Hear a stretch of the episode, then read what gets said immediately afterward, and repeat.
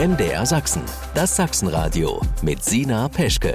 Hallo zusammen, das ist ein frischer Podcast von MDR Sachsen. Heute zum Thema Einkaufen in der Krise. Wie verändert sich das und welche Folgen hat die zunehmende Digitalisierung des Geldes? Das alles wollen wir heute ausführlich diskutieren. Vielleicht haben Sie sich ja auch schon mal selbst beobachtet, dass Sie gerade mehr rechnen beim Einkaufen als früher oder noch anders. Was kaufen Sie heute, was vor der Krise kein Thema war oder umgekehrt? Und womit zahlen Sie, bar oder digital? Und warum eigentlich?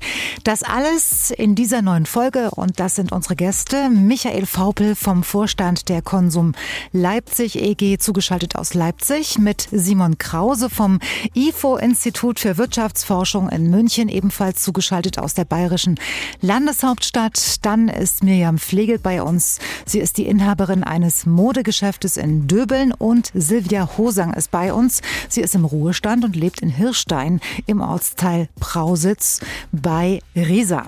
Und wir starten gleich mit einer Umfrage, die wir in Dresden gemacht haben. Mein Kollege Alexander Schubert hat gefragt, wie hat sich denn Ihr Einkaufsverhalten verändert in den vergangenen Monaten? Sonst war der Wagen voll und jetzt hast du halt nicht mehr so viel. Ne? Also der Unterschied ist klar hast du. Vielen Dank. Ich vermute, dass er denselben Einkaufswagen hat. Nee, hat er nicht. Ach so. Wie ist das bei Ihnen? Merken Sie das? Hat sich da Ihr Einkaufsverhalten verändert? Ja, natürlich. Sonst kam ich mit 100 Euro einen ganzen Monat hin. Jetzt bloß nur zwei Wochen. Lassen Sie da jetzt was weg, was Ihnen vorher vielleicht wichtig war? Was weiß ich, Schokolade, Pralinen? Genussmittel. Sowas lässt man dann eben weg. Schokolade, Chips, Snacks eben. Schönen guten Tag. Rekordinflation. Alles wird teurer. Haben Sie da schon beim Einkaufen jetzt irgendwas weggelassen, was Ihnen früher viel wichtiger war? Schon weniger drin, ja. Also man guckt dann schon, dass man weniger holt.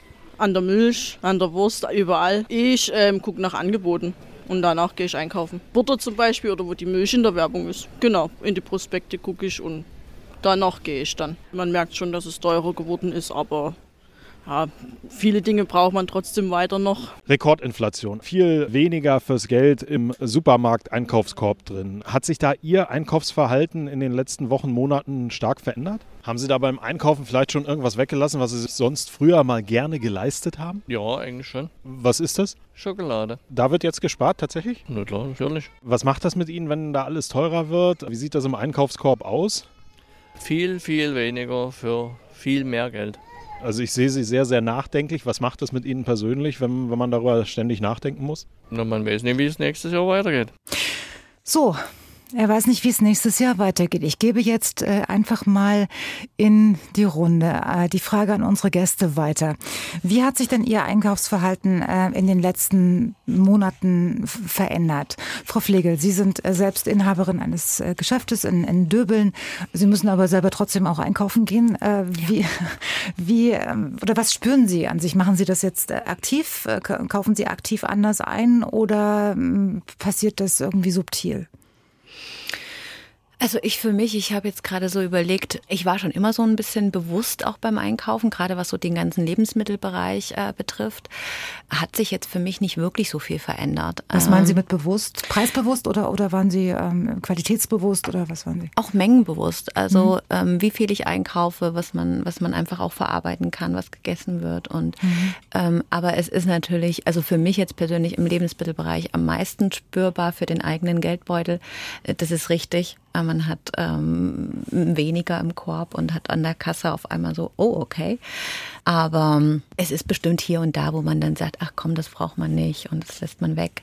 Man ist ja auch stückweise darauf angewiesen. Also es sind ja einfach auch Bedarfsartikel und mhm. äh, auch äh, ein neues Kleidungsstück oder ein neues Paar Schuhe sind Bedarfsartikel. Aber ich glaube, dass das Bewusstsein ein anderes äh, oder noch mal ein bisschen verschärfter ist. Mhm.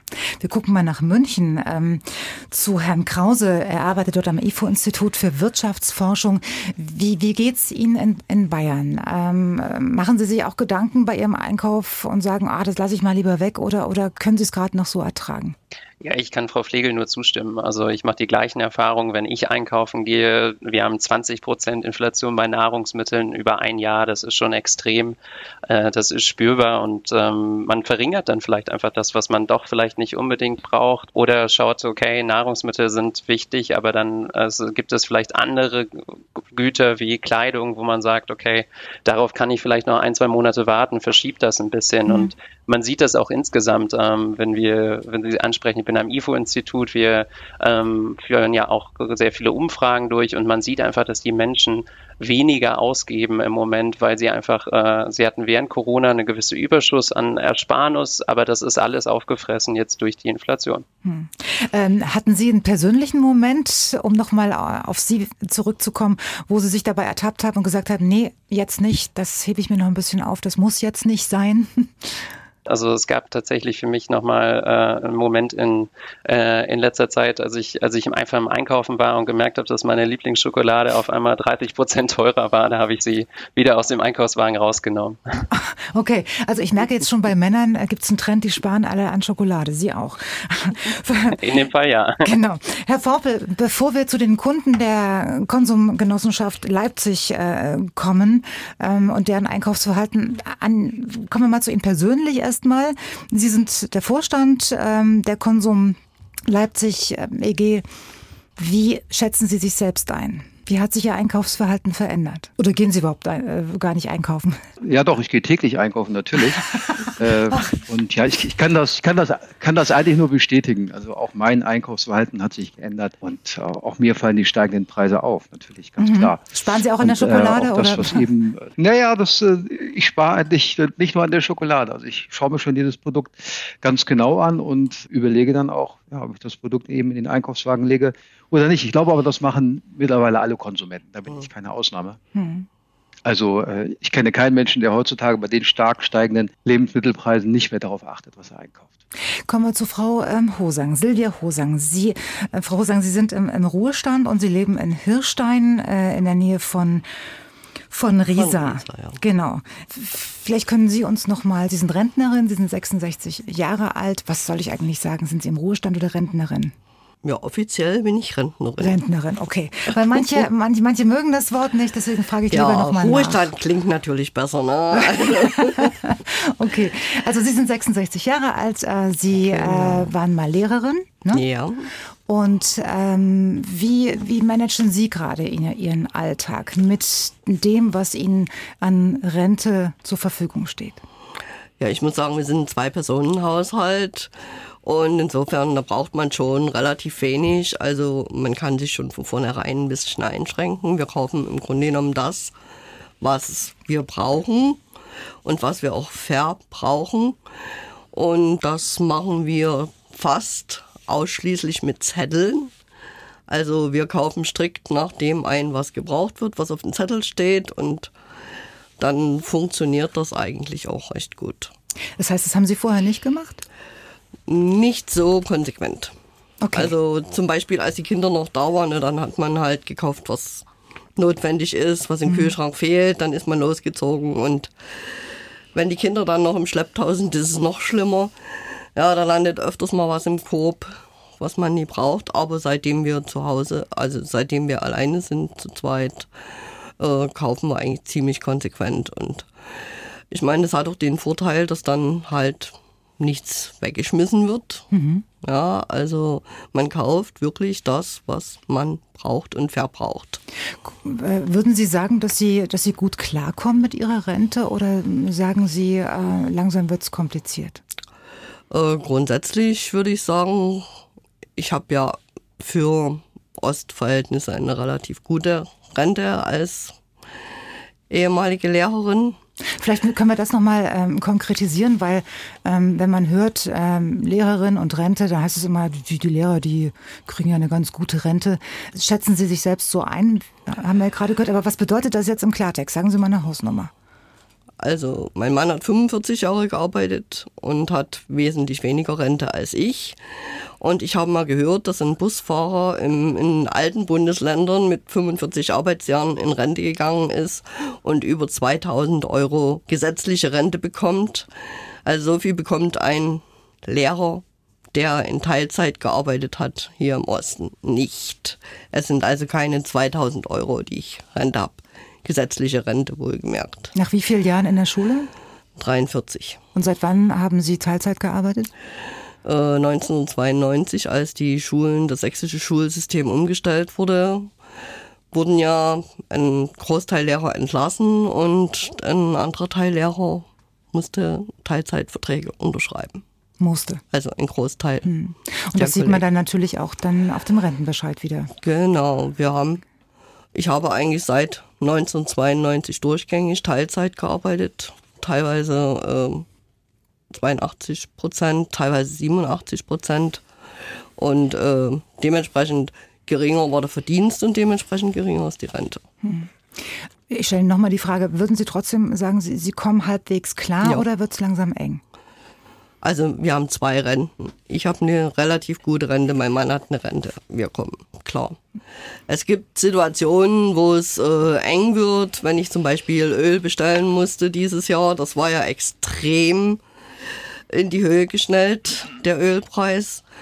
Und im selben Monat kamen dann halt auch vier neue Reifen fürs Auto. Und da, das sind dann Situationen, wo ich auf Spargeld zurückgreifen muss. Mhm. Ja, aber im Großen und Ganzen reicht die Rente zum Leben. Okay, aber äh, wenn Sie keine Ersparnisse hätten, dann verstehe ich Sie richtig, würde, würde es mitunter es, schwierig äh, werden. Würde es manchmal schwierig sein, ja.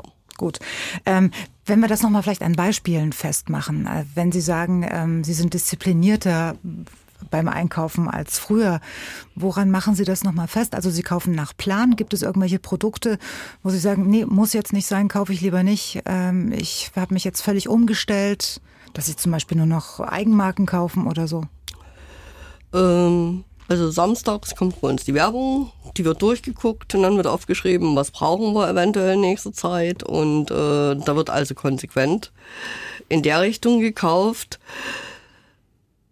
Bekleidung relativ selten, weil äh, ich meine, als Lehrer muss man ja ständig ordentlich angezogen gehen und da sammelt sich über die Jahre ganz, ganz viel an im Kleiderschrank, was dann als Rentner einfach nur noch mehr oder weniger aussortiert wird. Ja. Und da sagen wir schon manchmal, es ist traurig, wenn wir sagen, wir fahren mal nach Leipzig shoppen und wissen eigentlich gar nicht, was wir shoppen sollen.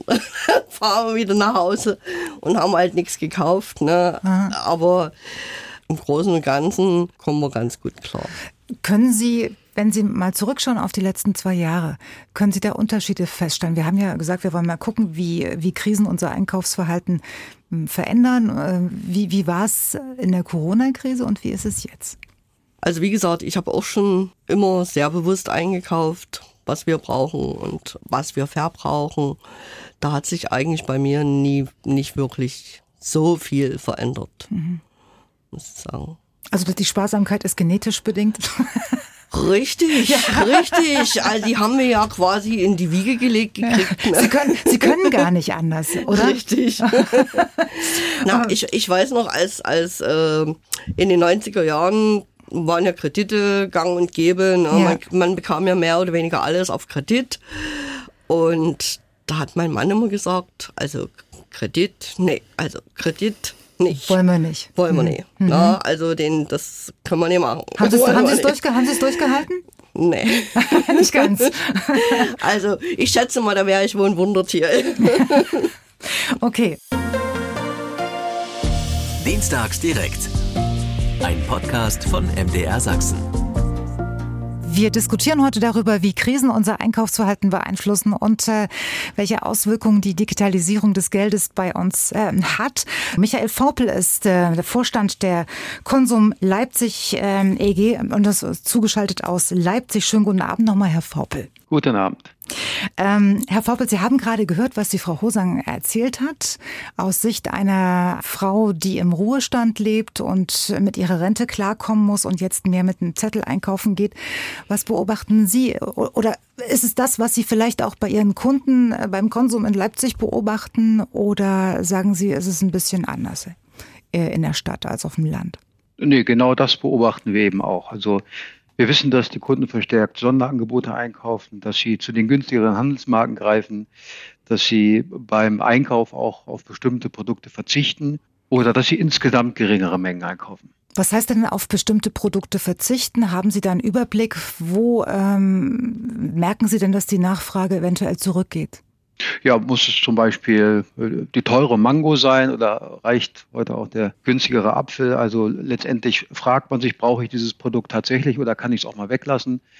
Ist es einfach nur ein Genussprodukt für mich heute oder ist es wirklich ein notwendiges Produkt? Und hm. natürlich werden die notwendigen Produkte gekauft und die Genussprodukte dann auch verstärkt weggelassen. Herr Vorpe, wenn ein Unternehmer gefragt wird, wie es denn so läuft und er antwortet, ich kann nicht klagen, dann brummt der Laden und die Umsätze gehen meistens durch die Decke. Ich behaupte, ist ja. das so, oder? Ja, das, das ist, ist, so. Das, das ist das, was ich gelernt habe in, in den letzten Jahren. Ich behaupte jetzt einfach mal, dass das für die Supermärkte in der Corona-Zeit zumindest so war. Habe ich recht? In der Corona-Zeit hat, glaube ich, der gesamte Lebensmitteleinzelhandel von den Discountern bis hin zu den Bio-Supermärkten gute Umsätze getätigt. Das ist richtig. Das ist richtig, ne? Und, äh, aber das hat jetzt nachgelassen. Das ja, aber wir wollten es ja vielleicht mal äh, trennen, wie es war und wie es jetzt äh, gekommen ist. Ähm, wir können das vielleicht auch noch, noch mal erklären. Äh, das mit den guten Umsätzen in der Corona-Krise hängt ja auch damit zusammen, dass außer dem Onlinehandel äh, es die einzige Möglichkeit war, die berühmten Non-Food-Artikel zu kaufen, also Haushaltsgeräte oder teilweise auch Bekleidung, was es alles in großen Supermärkten äh, so gab. Deswegen waren Sie auch mit den, mit den Umsätzen zufrieden reden. Wie haben Sie das für sich genutzt, diese guten Geschäfte, die Sie damals gemacht haben? Wie viele neue und auch geplante Märkte konnten Sie in dieser Zeit eröffnen? Na, generell hatten ja nicht nur die Non-Food-Geschäfte geschlossen, auch die Restaurants, die Gaststätten hatten genau, geschlossen. Auch ja, da ja, ja. haben wir einen Großteil des Umsatzes übernehmen können. Ja, und wir haben aber von Anfang an gesagt, mit Beginn der Krise, März 2020, wir machen erstmal oder versuchen so weiterzumachen wie bisher. Wir haben auch äh, in den letzten drei Jahren zwei bis drei Märkte im Jahr eröffnet und äh, ja, sind da einfach immer auf dem Gas geblieben und haben nicht nachgelassen. Das haben wir von Anfang an auch ganz klar gesagt, dass wir jetzt nicht in eine gewisse Lethargie verfallen, sondern dass wir erstmal ganz normal weitermachen. Auch wenn es schwierig war für unsere Mitarbeiter und für uns. Wie, wie sieht es denn im Moment aus? Corona ist fast vorbei, aber wir befinden uns mitten in einer Energie- und in einer zusätzlichen Geldkrise. Die große Kunst, schätze ich jetzt mal so von außen ein, ist wohl gerade momentan die, die Preiskalkulation. Wie machen Sie das? Ja, generell ist es so, dass, äh, ich sagte es ja bereits, während Corona, während der Hochzeit von Corona alle Lebensmitteleinzelhändler profitiert haben. Momentan ist es so, dass wir eine Transformation sehen, weg vom Bio-Fachmarkt, vom Bio-Supermarkt hin zum normalen Supermarkt beziehungsweise hin zum Discount. Also aktuell ist es so im deutschen Lebensmitteleinzelhandel, dass die, die Bio-Fachmärkte, die Bio-Supermärkte an Umsatz zum Vorjahr verlieren und zwar deutlich. Und die Supermärkte, wenn sie denn das richtige Konzept haben, gewinnen und die Discounter eben deutlich gewinnen, weil die Kunden, die Menschen einfach äh, wesentlich preisbewusster einkaufen als mhm. noch vor einem Jahr. Jetzt, jetzt hören wir ja äh, ständig, dass äh, die Einkaufspreise so durch die Decke gehen und äh, Lieferketten teurer werden. Ähm, ich spreche Sie trotzdem nochmal drauf an, was ich eben schon sagte. Die, die, Kunst scheint mir die Kalkulation zu sein, die Preiskalkulation. Wie, wie machen Sie das? Geben Sie das jetzt eins zu eins weiter, was da gerade auf Sie zurollt, oder können Sie von Ihren Rücklagen profitieren? Oder wie, wie, wie gestalten Sie das? Also grundsätzlich muss man mal mit einer mehr aufräumen, dass sich nämlich der Lebensmitteleinzelhandel generell immer die Taschen vollstopft. Das ist nicht so. Der Lebensmitteleinzelhandel hat eigentlich seit Jahren, egal ob wir uns im Discount-Bereich bewegen oder im Supermarktbereich bewegen, konstante Gewinnmargen. Generell ist es so, dass äh, ja, normal für die Industrie oder die Lieferanten auf den Handel zugehen, meist einmal im Jahr, in der letzten Zeit häufiger und äh, einfach dem Handel versuchen zu erläutern, warum eben die Einkaufspreise jetzt höher sein müssen und dann wird einfach darüber verhandelt. Ja, und ich glaube, ich spreche für den gesamten Lebensmitteleinzelhandel, wenn ich sage, wir geben die Preiserhöhung, die wir vom, vom, vom Lieferanten, vom Produzenten entgegennehmen, eins zu eins weiter, aber eben auch nicht mehr. Mhm. Die Kollegen von Rewe äh, haben vor einigen Wochen Produkte von Trittbrettfahrern äh, aus den Regalen genommen. Wie reagieren Sie denn, wenn Sie merken, dass die Einkaufspreise ohne nachvollziehbaren Grund angehoben werden? Für Sie, da liegt natürlich die Wahrheit ein bisschen in der Mitte. Wir verstehen ja unsere Lieferanten und Produzenten, die haben auch steigende Energiekosten, steigende Personalkosten und so weiter und so fort.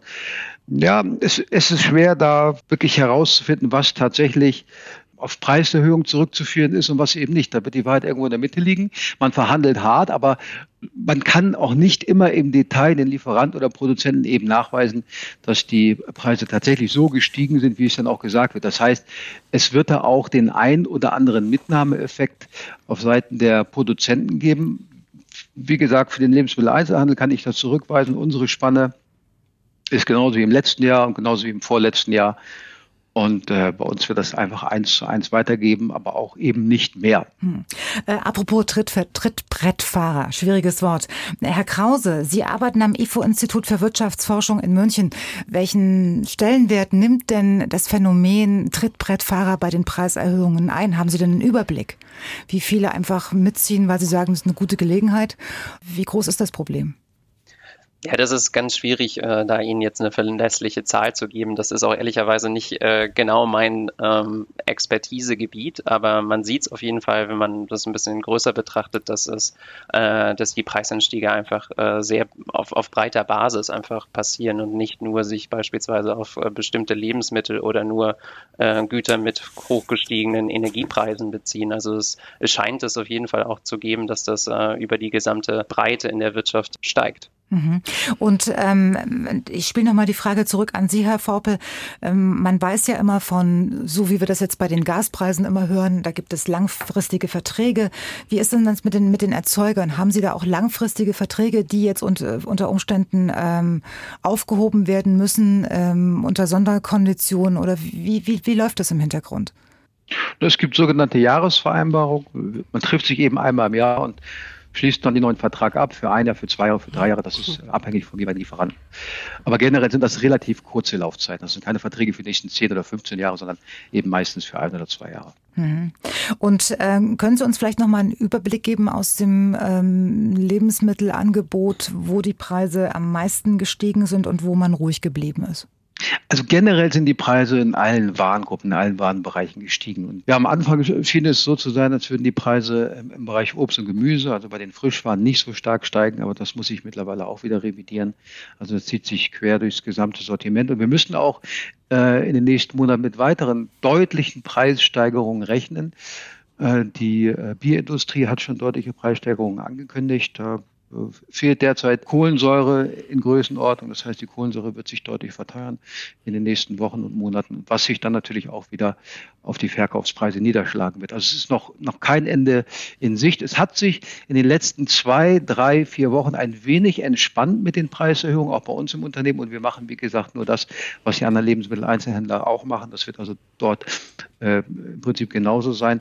Äh, aber ich traue dem Brat noch nicht so richtig. Also äh, ich prognostiziere mal für den Januar wirklich deutliche Preissteigerungen im Bereich Bier und was dann sonst noch kommen wird, das kann ich Ihnen aktuell auch noch nicht sagen. Aber mhm. definitiv ist das Ende der Fahnenstange leider, leider muss man sagen, noch nicht erreicht.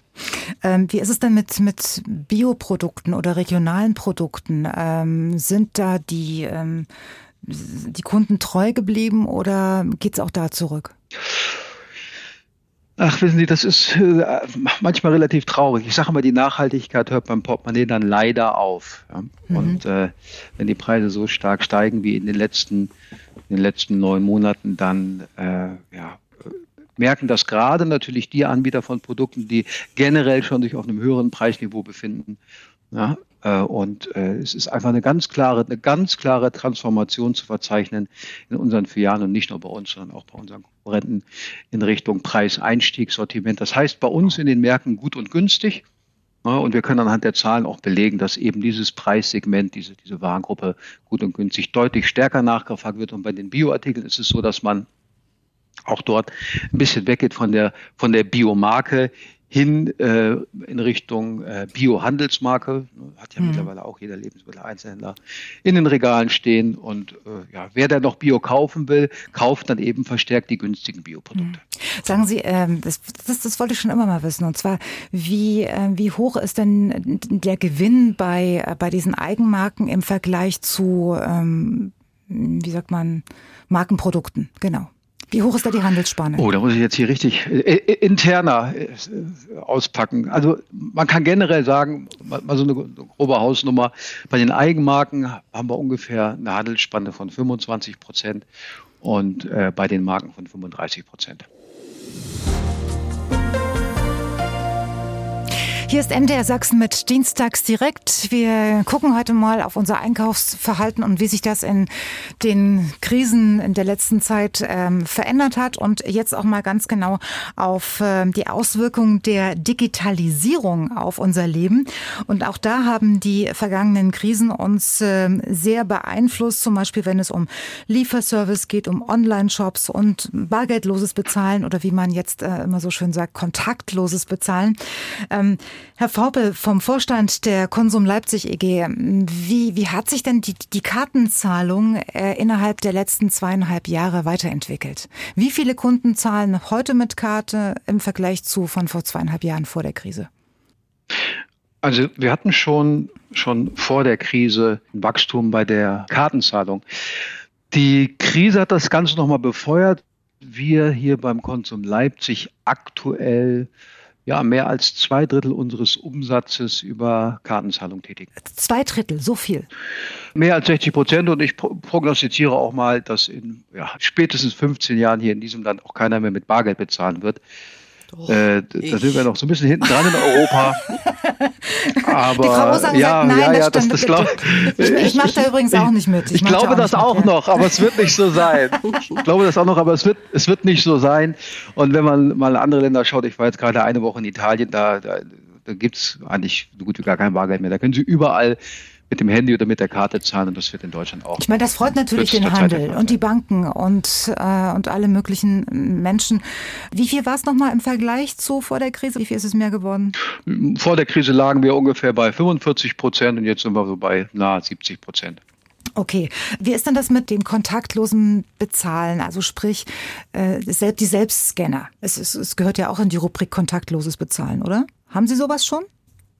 Ja, es gibt generell ja unterschiedliche Formate. Also bei uns kassiert zu Großteil noch die Kassiererin, da legen wir auch großen Wert auf, oder der Kassierer, je nachdem, äh, weil für unsere Kunden auch der persönliche Kontakt noch wichtig ist. Aber der gesamte Handel testet natürlich unterschiedliche Bezahlsysteme. Das geht vom Self-Scanning, also ich, ich scanne meine Ware selber mit meinem Handy zum Beispiel oder mit einem externen anderen Gerät äh, über den Safe-Checkout. Das heißt, ich, ich halte mein, mein Handy nur noch an, an einen Bezahlautomaten im Checkout-Bereich der Filiale. Über Amazon Go, da gehe ich dann einfach nur noch rein, packe meine meine Waren in den Einkaufskorb und gehe einfach wieder raus und mache gar nichts mehr. Ne? Also es ist ein Transformationsprozess. Es wird die Kassiererinnen und Kassierer auch weiterhin noch geben. Aber dieses System stationäres Kassieren wird in den nächsten 10 bis 20 Jahren immer mehr abgelöst werden von, von anderen Bezahlmethoden. Und äh, ja, wir testen natürlich auch. Wir testen Self-Scanning, wir testen Self-Checkout, sind da aber, das muss man zugeben, so ehrlich muss man sein, im deutschen LEH jetzt nicht die Vorreiter in diesem Bereich. Da lassen wir erstmal andere machen und wollen dann klug und weise entscheiden, was eben für uns der richtige Weg ist. Mhm. Ähm, wenn ich einkaufen gehe, sehe ich immer nur, dass sich die meisten Kunden doch am Ende bei der Kassiererin anstellen. Also egal ob im Möbelhaus oder auch teilweise im Lebensmittelhandel, äh, es wird angeboten, aber ich, irgendwie, immer wenn ich da bin, ist da niemand. Mir geht das komischerweise genauso. Also ja. egal wo ich einkaufe, also Lebensmittel kaufe ich natürlich nur beim Konsum Leipzig ein, aber wenn ich mal irgendwo anders einkaufe, dann meide ich eigentlich, ja, man glaubt es kaum, aber es ist tatsächlich so. Es ist wirklich so. Aber wenn ich mal irgendwo anders einkaufe, äh, bei Ikea oder, oder was weiß ja. ich, dann, dann sehe ich auch mal die Safe-Checkout-Bereiche und meide die so komischerweise auch und stelle mich dann irgendwie an. Ich weiß nicht, warum das so ist. Vielleicht ist das in uns drin, äh, uns Menschen hier in Deutschland. Ich kann es Ihnen nicht sagen, aber es ist einfach so. Ich musste, ich musste gerade in den letzten Monaten, ähm, wo dann die Pandemie so ein bisschen abgeflaut ist und wir ein bisschen mehr wussten über all das, was äh, vor sich geht, musste ich sehr lachen, dass äh, im Einzelhandel die Aufkleber äh, zur Aufforderung des kontaktlosen Bezahlens immer größer wurden, weil es doch gesünder sei. Äh, da habe ich auch gedacht, da hat man auch äh, die Gunst der Stunde genutzt, um die Leute ähm, äh, zum digitalen ja, Bezahlen noch schneller zu bewegen, stimmt's? Ja, das ist so. Das, es ging natürlich vorrangig um den Schutz unserer Mitarbeiter. Ich meine, zu Beginn der Krise im März 2020, da waren ja alle unsicher, ist das ein tödliches Virus hm. oder ist es nur eine schwere Grippe? Es gab eben Leute, die konnten sich verstecken, die konnten in Anführungszeichen verstecken, die, die haben von zu Hause aus gearbeitet, haben sich in ihren Büros separiert Unsere Mitarbeiter draußen konnten das nicht. Ne? Im Durchschnitt fertigen wir pro Tag in jeder Filiale ca. 1500 Kunden in Anführungszeichen ab. Und äh, das zum Teil äh, auf kleinen Verkaufsflächen. Und äh, unsere Mitarbeiter können weder den Kollegen noch den Kunden ausweichen. Mhm. Und von daher müssten wir relativ schnell Maßnahmen finden, die zumindest ansatzweise unsere Mitarbeiter eben schützen. Und dazu gehört auch das kontaktlose Zahlen. Ein Kreditkartenhersteller hat jetzt im, im, Mai ein System vorgestellt, ähnlich dem Entsperren des Handys mit äh, Gesichtserkennung. Soll dieses Bezahlsystem dann äh, funktionieren? Der Händler braucht dafür so einen tabletartigen Bildschirm für die Gesichtserkennung.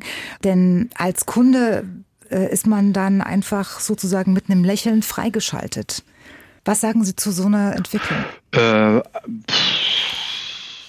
erstmal nicht viel. Also daran glaube ich nicht. Ich persönlich meine Meinung kann man auch anders sehen, glaube jetzt generell erstmal im nächsten Transformationsschritt äh, an, an das Self-Scanning mit seinem eigenen Handy und den Self-Checkout, also mhm. den mitarbeiterlosen, äh, bedienungslosen Checkout.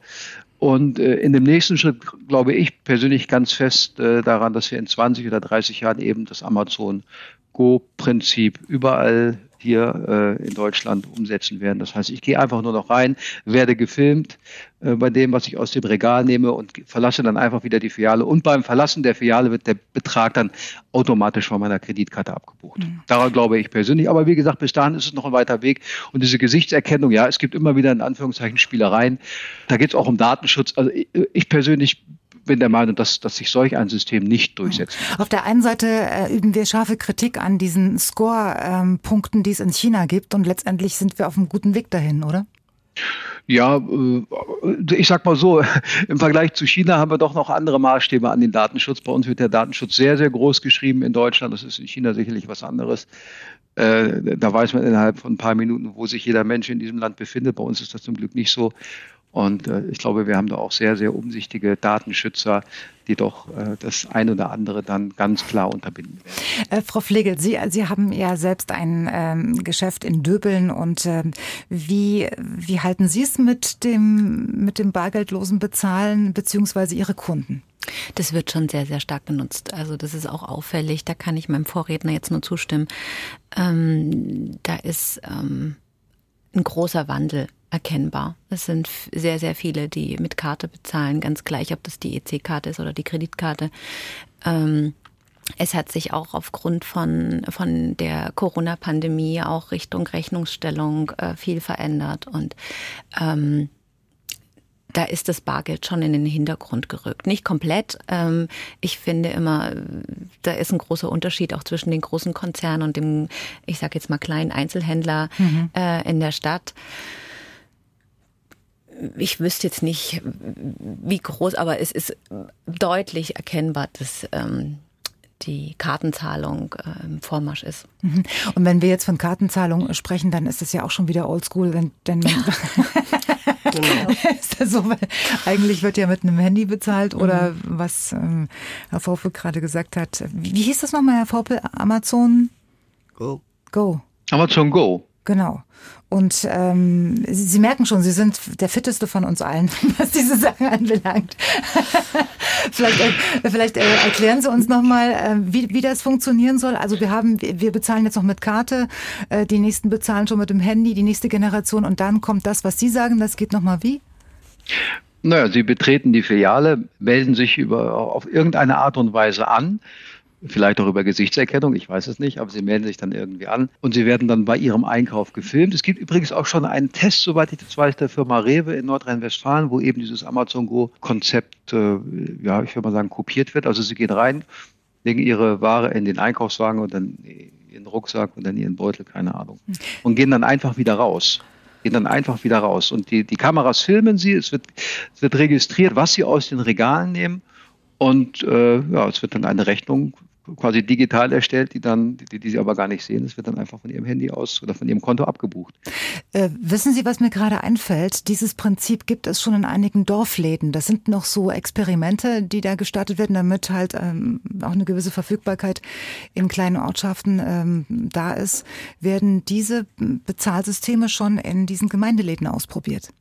Also ich, ich glaube, der Unterschied, ja, das, das habe ich auch schon gehört, aber bei Amazon Go ist es wirklich so, dass im Prinzip gar kein Mitarbeiter mehr in der Filiale sein muss. Ja, da, da ist gar keiner mehr, der sie kontrolliert. Das sind die, die, sie werden einfach digital überwacht Und ähm, das kenne ich von diesen Dorfläden eben so noch nicht. Es gibt vielleicht vereinfachte Systeme hm, mhm. aktuell hier in Deutschland, aber äh, dieses, dieses reine, ich gehe da rein, pack meine Ware in den Korb und gehe einfach wieder raus, als wäre nichts gewesen. Das, das habe ich hier so noch nicht gesehen. Wie gesagt, Rewe macht, glaube ich, oder führt, glaube ich, gerade einen Test durch in NRW, aber von diesen Dorfläden äh, kenne ich das nicht. Aber da haben wir ja noch ein ganz anderes Problem mit den Dorfläden. Da müssen wir uns sowieso generell Gedanken machen. Aber das ist, da brauchen wir auch nochmal zwei Stunden Zeit, glaube ich, wie denn äh, zukünftig äh, das Land bespielt werden soll, ja, wenn es mhm. denn irgendwann keine Einkaufs, ganz, ganz normale Einkaufsläden mehr gibt dort. Ähm, Herr Krause, ich schicke jetzt mal die Frage nach, nach München. Wenn Sie, äh, Sie sind jetzt sozusagen, glaube ich, der Jüngste von uns allen hier. Freuen Sie sich auf das, was da kommt? was uns Gute Herr Fausel gerade erzählt ja. hat?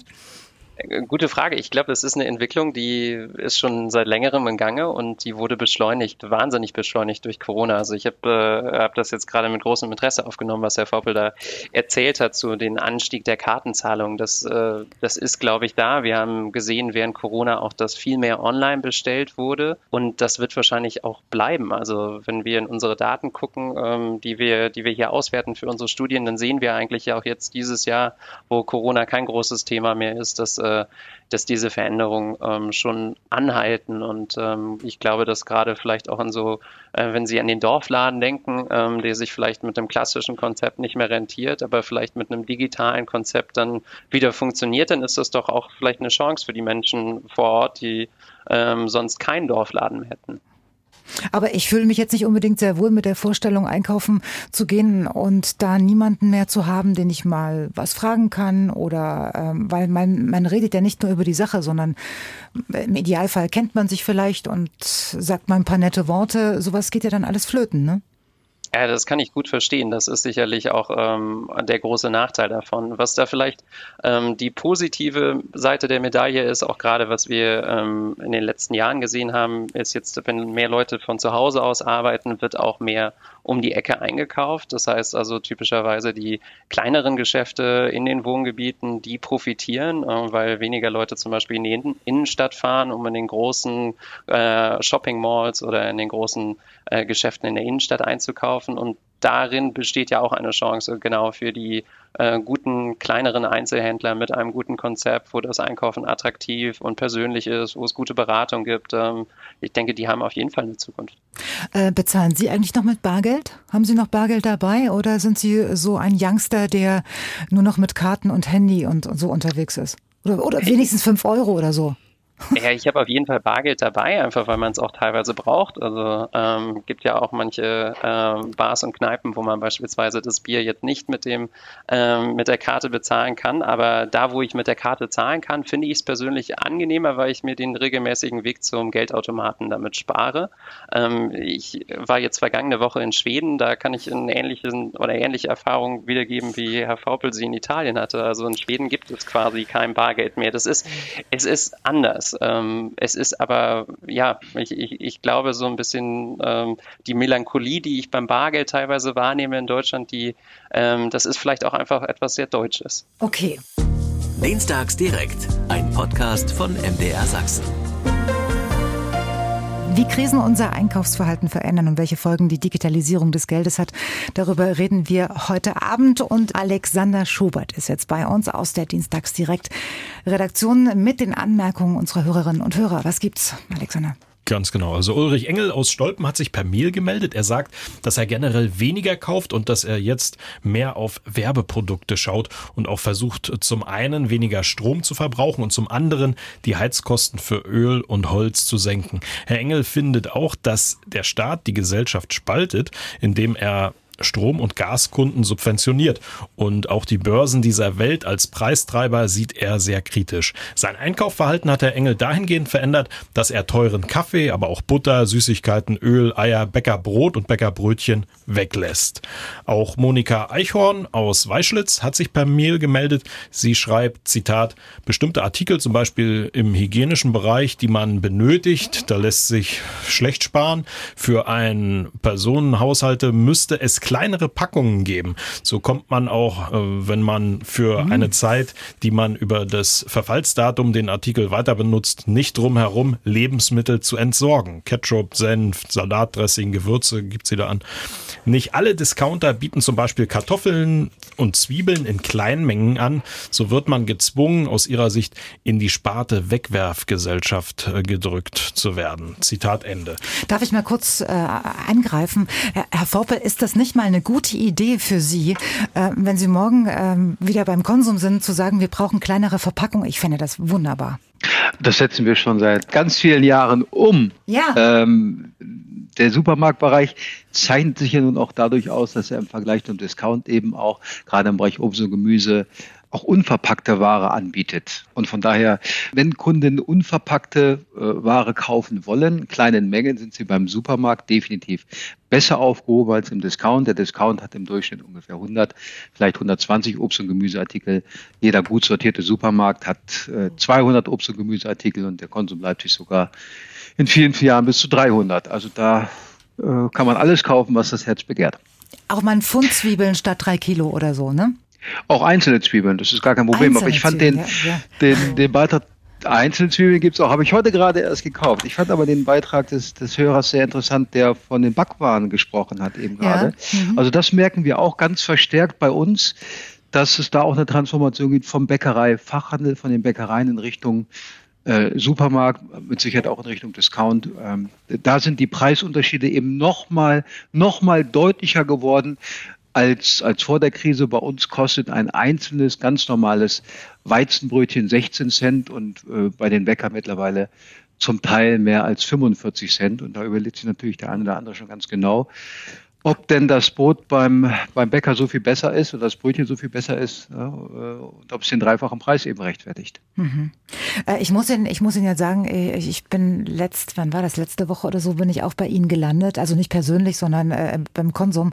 Und ich... Äh, ich suchte eine Packung äh, Semmelmehl und die gibt's normalerweise nur so in diesen Riesendingern, wo ich sage, ich möchte einfach nur mal einen Schnitzel drin wälzen und der Rest bleibt ja dann ein halbes Jahr stehen. Und in der Tat, es gab so diese kleinen Single, ähm, sie, sie, sie lachen, aber das ist ein echtes Problem, wenn sie immer nur diese, diese riesen äh, Kartons da zur Verfügung haben. Und in der Tat, es gab diese, diese Single-Verpackung, da war ich wirklich sehr glücklich. Das, das, ähm, das hilft jetzt gerade auch, den Überblick zu behalten, finde ich jetzt, solche solche Verkaufsgrößen? Na, na, generell Generell ist es ja auch die Aufgabe des Supermarktes, eben auch solche Produkte zur Verfügung zu stellen.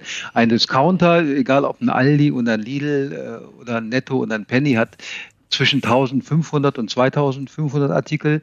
Äh, in den Filialen ein, ein gut sortierter Supermarkt 10.000 bis 12.000 Artikel. Und da muss dann eben sowas auch für den Kunden äh, zur Verfügung stehen. Das ist ganz klar, weil sonst würden wir uns ja im Supermarktbereich eben unattraktiv machen. Wir müssen uns ja auch dann irgendwie vom, vom Discount abgrenzen. Eben über mehr Service, über ein, ein tolleres Sortiment und auch über mehr Frische zum Beispiel. Okay, wir haben verstanden. Alexander? Eine Meldung habe ich noch. Und zwar per Telefon kam die rein von Frieda. Seinen Nachnamen hat er uns leider nicht gesagt. Und er hat am Telefon erzählt, dass er im äh, Rentenalter ist und schon immer mit Einkaufszettel einkaufen geht. Er sagt, dass das wirklich etwas bringt, auch jetzt in der Krise. Als seine Frau einmal im Krankenhaus war, hat er für sie eingekauft, also sonst macht sie immer den äh, Einkauf. Und als sie dann wieder genesen war, dann hat sie das aber ganz rasch übernommen, das Einkaufen wieder, weil er dann ein paar Mal den Einkaufszettel nicht dabei hatte und dann immer so spontan Einkäufe gemacht hat. Der Zettel ist seiner Meinung nach wirklich ein Mittel, um gut zu sparen. Also ich muss jetzt mal ein bisschen äh, aufs Nähkästchen planen. Vielleicht können Sie mir, Frau Pflege, zustimmen oder auch Sie, Frau Hosang. Man darf Männer eigentlich in Krisenzeiten nicht alleine einkaufen schicken, weil äh, die kaufen immer so diese ganzen Sonderangeboten, alles was neu ist. Also ich, ich, ich bin, ich bin da so, äh, ich habe so gelernt, immer das zu kaufen, was ich kenne, wo ich weiß, wo es steht, was es kostet. Ich habe meistens die Preise sogar im Kopf. Aber wenn ich meinen Mann losschicke, dann bringt der Sachen mit, wo ich sage, Schokolade mit Salz oder so, braucht braucht kein Mensch. Und alles so Sachen, die, die, verstehen Sie, so, dass da fallen Männer immer zuerst da, drauf rein. Da hilft ein Zettel mit einer klaren Anweisung. Also ja. Männer brauchen kurze, knappe Erklärungen, die möglichst konkret sind. So Not auch schriftlich, ja. Ja, und dann funktioniert das auch. Aber was Neues kann auch inspirierend sein. Ja, ja das glaube ich Ihnen auch. Ähm, Herr Krause, Ja. Wenn Sie am Institut für Wirtschaftsforschung äh, in München arbeiten, haben Sie denn auch solche Unterschiede zwischen den Geschlechtern im Blick, wenn es um ähm, Einkaufsverhalten äh, geht? Ich, ich finde das, ich finde das ganz, äh, ganz lustig, die Diskussion gerade. Also ähm, ich habe das vielleicht im persönlichen Umfeld, merke ich das, aber wir gucken uns das jetzt ähm, in der Forschung eher weniger an, weil dann brauchen sie ganz viele persönliche Daten. Und äh, das haben wir typischerweise jetzt nicht nach Geschlechtern differenziert. Aber wenn man da Richtung Marktforschung gehen würde, ich glaube, da gibt es, gibt es ganz viele Studien dazu, ähm, wie sich das Einkaufsverhalten von Frauen und Männern unterscheidet. Das machen wir dann beim nächsten Mal. Erstmal meine These, die sagt, äh, Bequemlichkeit bricht uns irgendwann das Genick. Und das beziehe ich zum Beispiel auch auf die Bequemlichkeit des digitalen Bezahlens. Und das habe ich im Vorfeld dieser Sendung schon mal ganz ausführlich mit dem Philosophieprofessor Thomas Kater von der Uni Leipzig besprochen. Und da hören wir jetzt einen kleinen Auszug. Ja, ich weiß nicht, ob es uns das Genick bricht. Das ist ja eine sehr, sehr drastische Metapher, äh, die Sie da wählen. Ähm, dahinter steckt auch aber noch was anderes, äh, weil das bargeldlose Bezahlen ja auch bedeutet, dass derjenige, über den ich die Dinge abrechne, ein erhebliches Wissen von meinem Konsumverhalten wiederum ähm, erwirbt. Ja. Äh, was sich ja dann auch nochmal mit äh, etwas verbindet, was sozusagen dem Bezahlen bargeldlos oder mit Bargeld äh, korrespondiert, diesem Sammeln von Payback-Punkten, mhm. wo man ja als Konsument zunehmend transparent wird und sozusagen die, die Kartenanbieter oder diese Payback-Punkte-Anbieter letztlich sogar mehr über unser Konsumverhalten wissen, als wir äh, von uns selbst das sagen können, was dann äh, vielleicht in lose Anknüpfung an Ihrer Metapher vom gebrochenen Genick äh, zumindest zu einer bestimmten Form auch der Selbstentmündigung äh, führt, ja. ähm, weil wir zunehmend sozusagen Konsumangebote äh, in Form von Werbung dann auch gemacht bekommen können, die unmittelbar auf unser Konsumverhalten äh, zugeschnitten sind. Übrigens, das ausführliche Interview gibt's gleich noch hier im Podcast. Herr Vaupel, ich fühlte mich ähm, durch Herrn Professor Carter verstanden. Können Sie denn unsere Befürchtungen teilen? Ja, das kann ich. Ähm, ich weiß nicht, warum der Deutsche an sich so ist. Das scheint irgendwie intrinsisch zu sein. Das, das ist in uns drin. Wir wollen beim Einkauf von Lebensmitteln einfach sparen. Das ist in anderen Ländern anders, muss man einfach so sagen. Da ist, da ist Ernährung einfach viel wichtiger, hat einen ganz anderen Stellenwert. Dafür gibt man auch gerne in Frankreich oder Italien viel mehr Geld aus als bei uns. Aber äh, ja, ich habe ein schönes Beispiel aus der Praxis wenn es um, ums Sparen bei Lebensmitteln geht. Wenn wir unser, an unseren Theken unser günstiges Hackfleisch, also eigentlich das günstigste Fleisch, das im deutschen Lebensmitteleinzelhandel verkauft wird, in die Werbung nehmen, also den Preis reduzieren, verkaufen wir eben die dreifache Menge davon. Ja, also mhm. äh, ja, manchmal ist es ein bisschen traurig, muss ich ganz ehrlich sagen, weil gute Ernährung einfach auch wichtig ist. Und ähm, ich glaube, es ist auch wichtig, gerade den jungen Menschen das auch mitzugeben in unserem Land, dass gute Ernährung auch eine gewisse Bedeutung hat. Aber äh, ja, also dieses, dieses Einkaufen mit Einkaufszettel, dieses Vergleichen von Werbeprospekten, ich bin der festen Überzeugung, das ist eben typisch deutsch. Und da spart man eben lieber bei den Lebensmitteln als vielleicht beim Auto. Mhm. Wenn Sie jetzt zum Beispiel äh, Sonderangebote erstellen, ähm, das war ja früher teilweise auch schon so, aber jetzt könnte ich mir vorstellen, müssen Sie noch viel häufiger unter den Einkaufspreis gehen, um richtige Angebote zu kreieren, oder? Na, ich habe hier, ich kann das bestätigen, ich habe hier eine ganz interessante Umfrage vom Hauptverband des deutschen Einzelhandels. Und die Frage lautete, wie reagieren Sie aktuell auf die Preissteigerung für Lebensmittel und 60 Prozent, das ist an Top 1, 60 Prozent der Befragten sagen eben, ich kaufe verstärkt Sonderangebote. Ich glaube, das sagt alles letztendlich. Obwohl ich mir aber vorstellen könnte, ähm, also gut, die breite Masse bestimmt, aber ähm, wenn ich jetzt aus meinem privaten Bekanntenkreis ähm, finde ich, ist schon auch ein Wandel oder noch ein Umdenken bei einigen zu erkennen, die ähm, schon Wert auf gesunde Ernährung legen. Und der mhm. Hype, der gerade äh, auch so durch die Lande geht mit äh, Sport, mit körperlicher Fitness, mit gesund bleiben. Und ich, also ich glaube schon, dass es auch äh, dem einen oder anderen da auch ein Umdenken stattgefunden hat, was bestimmt nicht die breite Masse ist, aber ähm, der Wert drauf legt, dass es also, wo kommt das Fleisch her? Was verzehre ich eigentlich? Was nehme ich eigentlich zu mir? Mhm. Das ist jetzt die, die, subjektive Wahrnehmung, je nachdem, in welchem Umfeld man sich. Ähm, Absolut. Also ich komme nicht aus ne? dem Lebensmittelbereich, aber äh, ich habe jetzt gerade so gedacht, also so pauschalisieren kann man das, glaube ich, nicht. Ja. Äh, bestimmt die breite Masse oder, oder ein großer, großer Anteil. Ähm, aber äh, ich könnte mir auch vorstellen, dass so eine Krise auch dazu beiträgt, einfach auch so ein bisschen mehr Achtsamkeit an den Tag zu legen. Und ähm, viele sind ja jetzt wirklich auf diesen äh, ganze Wellness und Sport und gesunde Ernährung. Und das ist ja jetzt schon seit ein paar Jahren. Aber ich glaube, das hat jetzt nochmal so richtig Fahrt aufgenommen. Und ich finde, man muss auch differenzieren. Sonderangebote auf der einen Seite sichern und sich die auch, aber ich kaufe generell mein Brot und meine Brötchen beim Bäcker. Ich gehe meinen Wurst und mein Fleisch beim Fleischer holen. Mhm. Ja, also Sonderangebote, wenn ich die nutze, heißt das für mich Waschmittel und eben mal eine Tafel Schokolade oder Butter. Mhm. Ja, das sind äh, die Sonderangebote, die ich nutze. Ja, und ich denke mal, da muss man bei vielen Kunden auch differenzieren, ja. wenn sie sagen Sonderangebote. Ja. Ja, auch der Hofladen oder die, die, die ähm, Direktvermarkter. Also es ist ja auch da äh, erkennbar, dass das einfach auch wieder mehr an Attraktivität gewinnt. Dienstags direkt. Ein Podcast von MDR Sachsen. Wir diskutieren unser Einkaufsverhalten und wie sich das in den letzten Monaten und Jahren der Krise verändert hat. Und dann wenden wir uns jetzt mal, Frau Flegel, zu. Sie hat nämlich äh, ein, ein Modegeschäft in, in Döbeln. Und Frau Flegel, wir haben jetzt gehört, wie es äh, in der Lebensmittelbranche so läuft oder auch zum Teil nicht läuft. Äh, wie sieht es denn bei Ihnen aus? Ich stelle mir das ziemlich schwierig vor. Es ist herausfordernd, ja. Da stimme ich hinzu. Und ähm, das ist es für uns aber jetzt schon seit zwei Jahren. Mhm. Ähm, schon durch diese Corona-Pandemie. Ähm, die Läden wurden geschlossen. Auch relativ überraschend zum Teil und ähm, auch unvorhersehbar. Ich fand es damals ähm, zu der ersten, bei der ersten Schließung war man noch so ein bisschen in so einem Schockzustand, würde ja. ich das jetzt einfach mal beschreiben. Da war die Dauer ja nicht ganz so lange, aber bei der zweiten, das war schon wirklich auch eine Herausforderung, auch einfach mental, weil ähm, das ist der Lebensunterhalt. Und das ist das, was man super, super gerne jeden Tag macht und was man auch mit Leidenschaft macht und über Jahre mhm. und wo einfach auch so eine Menge Herzblut drin steckt. Wie und oft haben Sie dran gedacht? Dicht zu machen? Gar nicht. Also das muss ich wirklich sagen, da habe ich überhaupt nicht dran gedacht.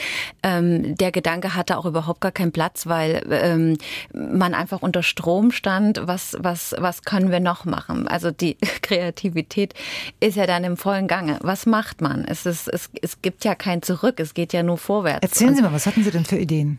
Ja, also im ersten Moment ist es einfach, wie kann man den Kunden erreichen, wenn er nicht kommen kann? Also wie, wie Was funktioniert? Haben Sie gemacht? Gut, wir haben uns natürlich ähm, erstmal auf Instagram und, und Facebook auf die sozialen Medien, ähm, die sind wir zwar schon seit Jahren ähm, sind wir da mit dabei, aber natürlich nicht in dem Umfang. Dann ist ein ganz anderer Fokus da. Und ich mache auch schon seit längerer Zeit über die Statusfunktion ähm, bei der WhatsApp, ähm, aber das mache ich schon etwas länger. Das hat jetzt nichts mit Corona zu tun und haben wir dann versucht, das ein bisschen auszubauen und äh, ja, also das ist, wie spricht man den Kunden an? Ne? Wie spricht man den Kunden an, wenn man ihn nicht vor sich hat? Das ist eine ganz, ganz neue Situation. Kommunikationssituation. Genau, hm. genau. Hm. Und ähm, ja, ich aber ich glaube, so viel überlegen kann man da gar nicht. Es geht nur machen, probieren und äh, wenn es nicht funktioniert, okay, weiter. So, wie, wie hat sich jetzt das Kaufverhalten äh, ver verändert Ihrer Kunden? Jetzt aktuell? Ja. Oder kaufen die noch genauso wie vorher? Nee, also es ist schon spürbar. Es ist, ähm, man sieht es am Stadtbild. Also ich finde auch in den Innenstädten die Fluktuation, es ist offensichtlich. Ähm, auch das ist ja ein Prozess. Ne? Da gebe ich auch meinen äh, Vorrednern recht. Das ist die Verlagerung auf den Online-Bereich. Ähm, und da war ja schon eine Veränderung spürbar. Und das hat sich natürlich jetzt auch so ein bisschen fortgesetzt. Ähm, Haben Sie einen klassischen Online-Shop? Äh, ja, den haben wir. Ich muss allerdings dazu sagen, ich, äh, das ist eine One-Man-Show, das mhm. Geschäft. Und ähm, Das ist natürlich schwierig, äh, das, das Tagesgeschäft und den Online-Bereich alles so zu, zu bespielen. Ähm, er ist da, weil sich das ähm, gut anbietet bei Instagram, ähm, dass man einfach auch den Kunden halten kann in dem Moment, weil es ist ja diese bekannte Wischtechnik, ne, dass ja. man immer wieder scrollt schnell, schnell, und schnell. Mhm. genau und dann ist man natürlich schnell weg und wenn man da einfach nochmal die Verknüpfung oder die Verlinkung, Entschuldigung, ähm, da äh, mit äh, koppeln kann, dann ist es natürlich in dem Moment interessant, weil der eine oder andere vielleicht doch kurz verweilt und darauf geht, okay, das finde ich jetzt interessant, das würde ich mir jetzt gerne mal näher anschauen. Herr Faupel war vorhin so ehrlich und hat uns auch mal ein paar Zahlen genannt, die er sonst nicht genannt hätte. Äh, wie, wie sieht es denn bei Ihnen aus? Können, können Sie uns mal eine Hausnummer sagen, also was, was Sie jetzt an Einbußen verkraften müssen? Nee, könnte ich jetzt in Zahlen nicht belegen, weil es ist... Ähm, da hätte ich mich wirklich jetzt drauf vorbereiten müssen, auf, auf die Frage, das muss ich jetzt ehrlich sagen. Ja, ja. Äh, weil man ist im Tagesgeschäft natürlich erstmal, ähm, das ist halt alles viel persönlicher. Ne? Also ich sitze jetzt weniger auf irgendwelchen Statistiken und Auswertungen und wie viel Umsatz habe ich da oder wie viel Warengruppe nimmt das ein äh, prozentual, sondern ich das ist ein Tagesgeschäft, das ist ein, ein, kleiner Laden, der sehr persönlich ist und dann ja. kommen die Kunden rein und dann spricht man noch mal einen Moment. Also man, man darf sich ja ähm, jetzt, ähm, oder man muss sich vor Augen halten, heute kam eine Meldung, dass der Champagner knapp wird.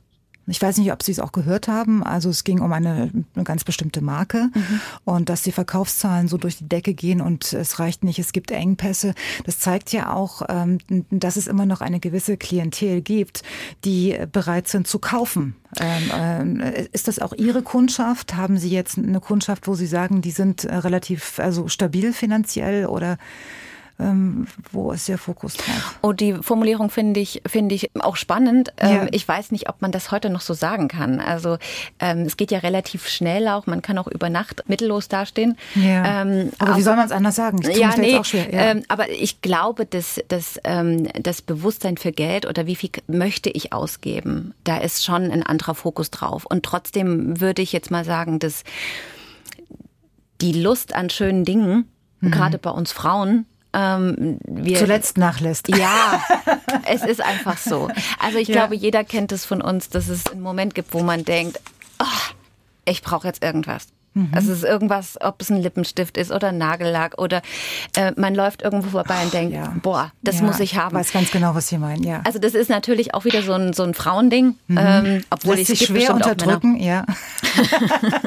also ich hoffe, ich gebe jetzt, ich gebe jetzt mal ab, ähm, noch, noch mal zu den, äh, zu unseren Herren und zwar zu Herrn Krause ähm, ähm, nach München. Herr Krause, haben Sie heute diese Meldung gehört von vom Champagner, dass der knapp wird? Oder bin ich jetzt die Einzige? Ich habe es auch nicht gehört, aber es ist natürlich spannend, weil das zeigt irgendwie, dass es ähm, vielleicht so eine, sage ich mal, eine breite Masse geht, äh, gibt, die im Moment wirklich die Einschnitte merkt und ja. ähm, natürlich dann auch einige, ähm, die, die davon nicht betroffen sind. Ja. Mhm. Ähm, Herr Vaupel, merken Sie das auch? Haben Sie so, eine, so ein kleines Luxussegment auch in äh, Ihrem Angebot, in Ihrem Sortiment? Also wir verkaufen in jeder Filiale einen sogenannten Preiseinstiegschampagner und auch einen Markenchampagner. Ja. Jetzt muss man sich natürlich die Frage stellen, äh, warum, warum ist das Gut Champagner jetzt knapp? Wird eben äh, nicht mehr die normale Menge geliefert, mhm. na, aber weiterhin nachgefragt oder wird tatsächlich mehr nachgefragt? Also äh, ich zweifle denn? das mal an, dass es jetzt einen Run auf Champagner gibt. Bei uns gibt es das nicht. Also ich habe da noch nichts davon gehört, dass äh, unsere Filialleiter unser Außendienst irgendwas gesagt hat von Champagner wird knapp. Nee, das ist nicht so. Okay. Und Frau, Frau Pflege, nicht. wir können uns darauf einigen, dass Sie unter anderem auch von diesem Gefühl ähm, profitieren immer noch, äh, dass man sich noch mal was Gutes tun möchte und so weiter. Ne? Also das äh, ist ist eine ja. Motivation, glaube ich. Ja, also es ist natürlich abgeschwächt. Ne? Also ja. das, das brauchen wir jetzt gar nicht äh, beschönigen. Ähm, es ist ja, es ist auch bei uns ein total bewussteres Einkaufen. Ähm, es ist spürbar und, ähm, und trotzdem glaube ich, werden die Dinge weiterhin ihre Berechtigung haben. Einfach auch an spontanen Einkäufen. Mhm. Ne? Äh, Sie gehören ja auch zum Vorstand des Stadtwerberings Döbeln. Mhm. Ähm, wie schafft so ein Marketingverein es in diesen Zeiten so mit, mit Aktionen, mit speziellen Events vielleicht, die Leute in die Stadt zu locken, statt zu Hause am PC zu kaufen? Ähm, ja, es gibt natürlich immer wieder äh, neue Ideen beziehungsweise auch ähm, bekannte Veranstaltungen oder ähm, ich weiß jetzt nicht, wie ich es anders jetzt formulieren sollte, die in der Vergangenheit gut gewesen sind und die man natürlich immer wieder am Laufen ist. Das hat ja auch was mit Tradition zu tun. Also ja. wie jetzt Weihnachten, der Weihnachtsmarkt, das kann man ja nicht ausfallen lassen. Und ähm, das sind solche Sachen. Oder wir haben uns jetzt zum Beispiel ganz aktuell für die ähm, Adventssamstage so eine Glühweinaktion einfallen lassen. Das ist auch total witzig. Und ja, da ist immer so ein bisschen was dabei, was in den vergangenen Jahren ähm, schon ähm, gemacht wurde. Und dann sind natürlich immer noch so ein paar neue Highlights. Also das muss ja auch so sein. Ne? Also man muss immer am Ball bleiben und muss schauen, ähm, was könnte man machen, wo könnte man den Kunden abholen und äh, wie können wir die Innenstädte füllen. Eben, es ist ja auch traurig, wenn die Innenstädte. Gehen Sie ruhig ein Stück näher ans Mikrofon. Es ja. ist ja auch traurig, wenn die Innenstädte so sterben. Also bei uns machen zum Beispiel zwei Modegeschäfte zu, die hochwertige Mode verkauft haben. Und äh, also wenn man in Riesa die Hauptstraße lang mhm. piddelt, das ist einfach nur traurig. Ja, das macht keinen Spaß. Ich meine, ich als Frau, ich gehe gern mal schnell in ein Geschäft, gucke, was haben sie und wenn mich irgendwas anlacht, ne, mhm dann schlägt man halt zu, schon um das Herz mal zu erfreuen. Ne?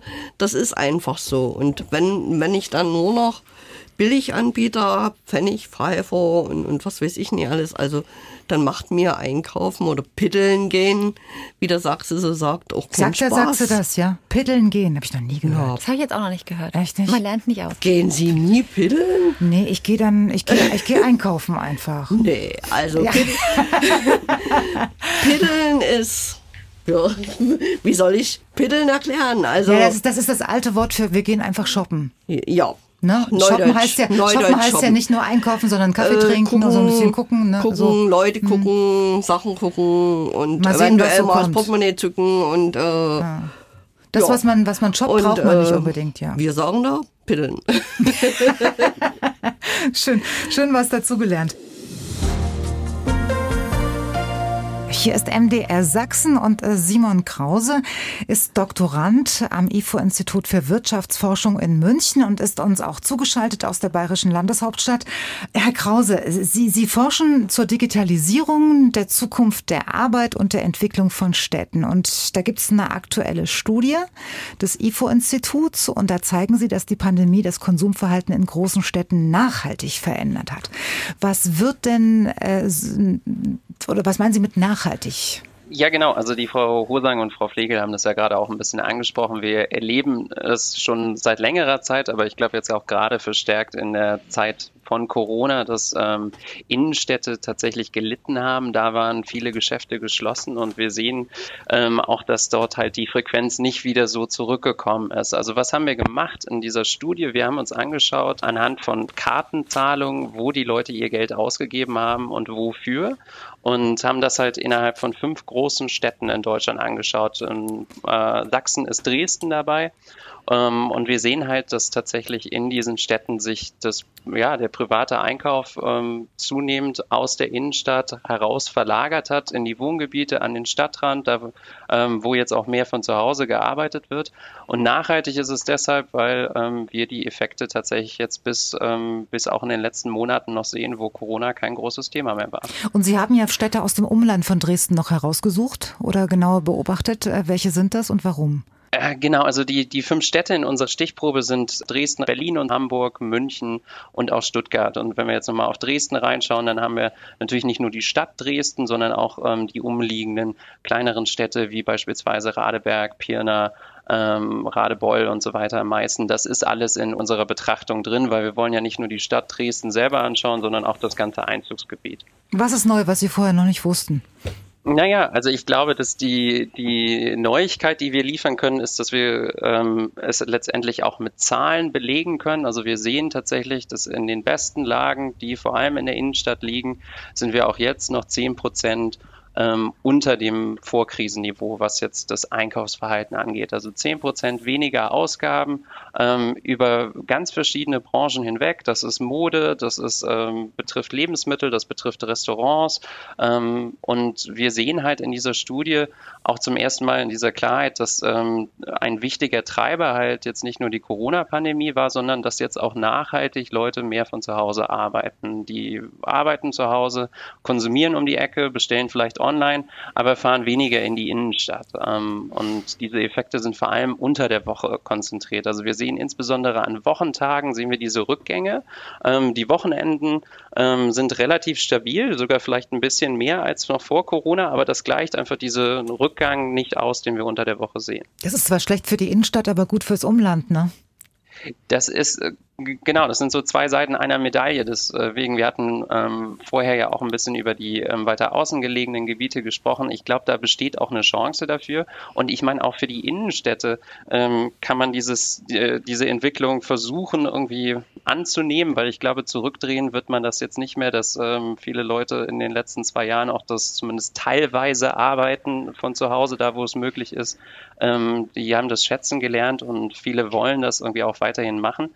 Und dann dann geht es vielleicht eher darum, dass man jetzt in den Innenstädten, ähm, wenn man an Einzelhändler denkt, aber auch an die Stadtplanung, dass man versucht, irgendwie eher gemischt genutzte Quartiere zu schaffen. Also das heißt, irgendwie auch zu schauen, dass jetzt in den Innenstädten wirklich es attraktiv ist zu wohnen und ähm, wenn mehr Leute dort wohnen, wird auch weiterhin viel eingekauft. Klingt alles so einfach, ne?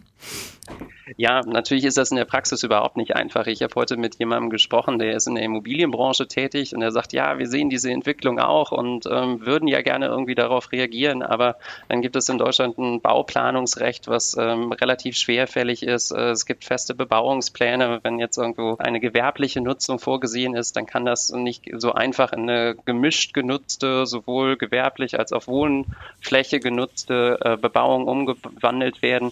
Ich glaube, da könnten wir wir noch etwas flexibler werden, um halt auf diese, diese Veränderungen besser zu reagieren. Was würden Sie denn dem, dem Döbelner Innenstadtverein, wo ähm, Frau Pflege äh, Vorstand ist, äh, raten? Äh, was, was ziehen Sie aus dieser Studie für kleinere Städte, für kleinere Innenstädte heraus? Ich glaube, dass äh, jetzt gerade in den letzten Monaten oder in den letzten Jahren sich da eine große Chance ergeben hat, dass ähm, die Leute es wieder so für sich entdeckt haben, wie schön es ist, vielleicht regional vor der Tür einzukaufen. Aber das muss attraktiv sein. Ich bin mir sicher, dass ähm, ich, ich war noch nicht bei Frau Pflege einkaufen im Modegeschäft, äh, äh, aber wenn ich mal da bin, komme ich auf jeden Fall vorbei und ich bin mir sicher, dass eine, äh, ein attraktives Einkaufserlebnis mit guter persönlicher Beratung, dass das immer noch gewinnt. Und sie spricht es ja auch an. Sie sagen, sie nutzen Instagram, ähm, um vielleicht auch irgendwie eine jüngere Kundschaft anzusprechen, die sie dann darüber auf ihren Online-Shop holen. Ich glaube, dass das ganz wichtig ist, dass auch kleinere Geschäfte ähm, auch im Internet aktiv sind, weil sich einfach das ein bisschen dahin verlagert. Aber vielleicht kann man das ja auch wieder den Bogen sogar noch ein bisschen weiter spannen. Es gibt ja jetzt sogar die ersten Internethändler, die in den größeren Städten, das ist dann vielleicht eher Dresden, als dass es irgendwie in, in Radeberg oder Radebeul ist, aber dass äh, sich dort auch wieder Geschäfte ähm, ansiedeln von beispielsweise Online-Möbelhändlern, die dann da einen Ausstellungsraum mhm. schaffen.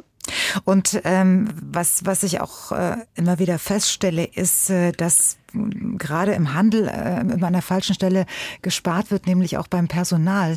Denn, ähm, denn Verkaufen ist eine Kunst, äh, die man, äh, manche haben sie einfach ja mit als Talent mitgegeben bekommen. Aber verkaufen kann man auch lernen. Und wenn man gut verkauft, kann man äh, also nicht nur Ware jetzt, sage ich dem Kunden verkaufen, sondern ihn nebenbei auch noch ziemlich glücklich machen, Herr Vaupel. Ähm, wie ist das jetzt zum Beispiel im Einzelhandel? Da hat man immer den, im Lebensmitteleinzelhandel hat man immer den Eindruck, dass ganz viele studentischen Aushilfskräfte nur noch ähm, an der Kasse sitzen oder ähm, als Verkaufspersonal zu sehen sind. Und wenn man mal eine Frage hat, dann kriegt man die nicht beantwortet. Dabei wäre es, finde ich, so einfach, den Kunden so ein bisschen ein gutes Gefühl zu geben, so nach dem Motto, haben wir jetzt gerade nicht oder, oder wenn es Ihnen zu teuer ist, biete ich Ihnen das jetzt an, probieren Sie es mal aus oder irgend sowas. Das, ähm, finde ich, wird unterschätzt. Was sagen Sie? Also landesweit fehlen uns ja generell Arbeitskräfte. Ich glaube, wir sind alle als Unternehmer überrascht, wie schnell das gegangen ist in den letzten Monaten. Ich glaube, wir haben da äh, mehrere Effekte die geburtenstarken Jahrgänge, ich nenne sie mal Generation X, die, die gehen jetzt langsam ins Rentenalter, ins Rentendasein über. Das ist Punkt eins. Also da fehlen uns jedes Jahr schon 400.000 Arbeitskräfte per se hier in diesem Land. Dann haben wir, glaube ich, bei der Generation Y und Z auch eine andere Arbeitseinstellung. Also wir befinden uns da auch in einem Transformationsprozess von einer Arbeitsgesellschaft in eine Sinngesellschaft. Ich muss nicht mehr Vollzeit arbeiten. Mhm. Ja, ich muss nur noch das Geld verdienen, was ich zum Leben brauche. Corona hat das Ganze auch nochmal befeuert, wo sich vielleicht auch der eine oder andere gefragt hat, ist das überhaupt noch richtig, was ich hier mache, was ich hier arbeite? Die Integration funktioniert nicht und, und, und, was dazu führt, dass innerhalb wirklich kürzester Zeit, und ich sagte es bereits einleitend, wir sind davon alle extrem überrascht, einfach keine Arbeitskräfte, nicht mehr ausreichend Arbeitskräfte in diesem Land verfügbar sind. Ja, ich und meine, das führt natürlich auch dazu, dass eben das passiert, was Sie gesagt haben, dass dann Menschen bei uns in den Filialen bedienen, die das eigentlich gar nicht gelernt haben und die ja, ja eigentlich gar nicht verkaufen können. Ja, und ähm, ich, ich meine jetzt auch, deswegen mache ich diesen Unterschied nicht einfach nur Arbeitskräfte, sondern ich meine Fachkräfte. Leute, die wirklich ja. ähm, äh, am, am Fleischstand stehen und ähm, wenn ich sage, ich hätte gern ein Stück Oberschale, dass die wissen, was ich meine. Wir müssen da aber gar nicht differenzieren, Frau Peschke. Es gibt weder Fachkräfte noch Arbeitskräfte. Ja, es gibt auch keine Leute mehr, die für uns die Regale einräumen. Mhm. Das muss sie nicht gelernt haben. Auch die gibt es nicht mehr. Natürlich gibt es auch keine Fachkräfte. Da stimme ich Ihnen ja vollkommen zu. Wir haben einfach de facto keine Menschen mehr aktuell, die hier im Handel arbeiten wollen. Das hören Sie aber in allen Branchen, ja, dass überall mhm. Arbeitskräfte fehlen. Vom Autohaus über das Krankenhaus bis was weiß ich wohin. Es gibt einfach aktuell zu wenig Menschen, die arbeiten wollen oder können. Gut. Und, und welche Ideen haben Sie da wieder äh, rauszukommen aus diesem Dilemma? Naja, ein Weg ist natürlich die Digitalisierung, das ist ganz klar. Wir müssen Prozesse äh, anders gestalten, ja. digitaler werden lassen, ja, das ist, ist klar, damit eben dort, wo wir digitaler werden, wieder Arbeitskräfte frei werden für andere Branchen, wo wir sie benötigen. Und ja, auch die Integration insgesamt muss natürlich noch verbessert werden hier in dem Land. Also wir wollen auch vom Konsum Leipzig gerne ausländische Arbeitskräfte einstellen, aber wir sind auch im Dialog mit dem Arbeitsamt, aber es ist einfach aktuell schwierig. Hm. Ja, also es muss auf jeden Fall, es, es gibt da ja kein Schwarz oder Weiß. Es gibt nicht den Königsweg. Wir müssen da äh, vielerorts ansetzen und versuchen einfach dann äh, das Ganze wieder ans Laufen zu bringen. Aber aktuell, sage ich Ihnen ganz ehrlich, ist es, ist es bei uns extrem schwierig. Ich weiß nicht, wie es bei den anderen aussieht, äh, aber wir haben ein echtes, ein echtes Problem mit der Besetzung unserer Filialen. Ähm, Herr Krause, wenn Sie zu, zum Thema Digitalisierung im Allgemeinen forschen, dann äh, würde ich gerne nochmal auf, aufs Geld zurückkommen und auf die Digitalisierung des Geldes. Was haben Sie denn da in Ihrer Studie herausgefunden? Geht das jetzt alles durch die Decke oder äh, beruhigt sich das wieder oder wo, wo, wo geht's, wo geht's hin? Sind wir uns einig in dem, was wir vorhin schon besprochen haben, ähm, dass wir irgendwann mal äh, auf dem, nach dem Prinzip, was hatten Sie gesagt? Ich habe schon wieder vergessen, Herr Vaupel. Amazon war das nicht? Oh, Amazon Go. Amazon Go. Amazon, Amazon Go. Go. Demnächst einkaufen werden ja. oder äh, sehen Sie da noch einen Mittelweg? Ich würde gerne noch einen Satz zu Herrn Faupel sagen, bevor ja. ich auf Ihre Frage komme. Ähm, ich, ich finde das ähm, sehr, erstmal sehr verständlich, äh, die Probleme, die Sie beschreiben. Aber vielleicht äh, liegt auch noch eine Chance darin, irgendwie diese Jobs interessanter zu machen. Das ist, glaube ich, was, was wir generell während Corona mhm. beobachtet haben, dass aus bestimmten Branchen, wo die Menschen das Gefühl hatten, okay, hier sind vielleicht auch äh, die Bedingungen im Vergleich zu anderen Branchen nicht ganz so gut, sind die Leute weggegangen. Das ist in der Gastronomie, glaube ich, auch der Fall gewesen, im Hotelwesen. Und ähm, die kämpfen sehr darum, irgendwie die äh, ähnlich wie Sie im Lebensmitteleinzelhandel ähm, gutes Personal zu kriegen. Und ich äh, glaube, da da liegen sicherlich noch einige Herausforderungen vor Ihnen, dass, dass diese Jobs auch sehr attraktiv werden für gute Leute. Ähm, vielleicht auf die Frage kommt, jetzt was mit Digitalisierung passiert. Ich glaube, dass dieser Trend natürlich vorher schon da war, der wird sich verstärken ähm, äh, oder hat sich verstärkt während Corona. Da ist jetzt äh, in dem Fall ähm, vielleicht keine, keine Zeitenwende passiert, aber es ist schon eine Trendbeschleunigung, die wir gesehen haben, was jetzt das digitale Bezahlen angeht. Und ich glaube, generell ähm, ist vielleicht auch unsere Gesellschaft ein bisschen digitaler geworden. Ähm, dass wir, dass wir jetzt einfach auch, ähm, auch in der Arbeitswelt viel mehr digital miteinander sprechen und ähm, weniger, weniger vor Ort ähm, sind das, das, das sind, glaube ich, Veränderungen, die ähm, gekommen wären, auch ohne Pandemie, ähm, aber jetzt etwas schneller gekommen sind. Gut, Frau Hosang, ich wollte Sie noch mal fragen. Wir hatten vorhin hinter den Kulissen schon mal ein bisschen diskutiert über äh, Bargeld oder nicht Bargeld, ähm, Karten aller Art oder keine Karten. Haben Sie so eine Payback-Karte zum Beispiel? Besitzen Sie sowas? Nein nicht mehr. Also ich fand den Beitrag von dem Professor sehr interessant, der gesagt hat, man macht sich dann im Grunde genommen mehr oder weniger nackig äh, in jeder Beziehung.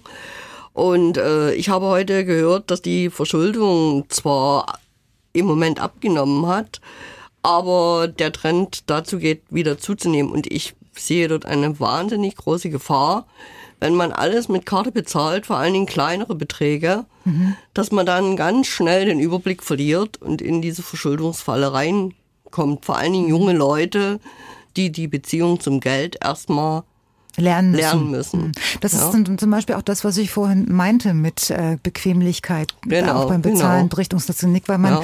nicht mehr zur Bank gehen muss und nicht mehr das Geld genau. äh, holen muss und nur noch das ausgeben kann, was man hat, sondern was man vielleicht irgendwann mal haben Richtig. wird.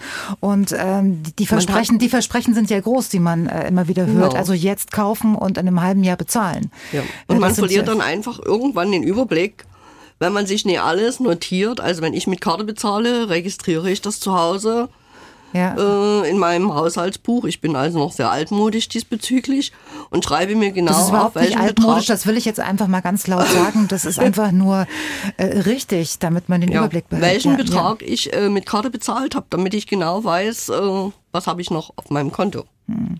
Herr Krause, wissen Sie noch, was ein Haushaltsbuch ist?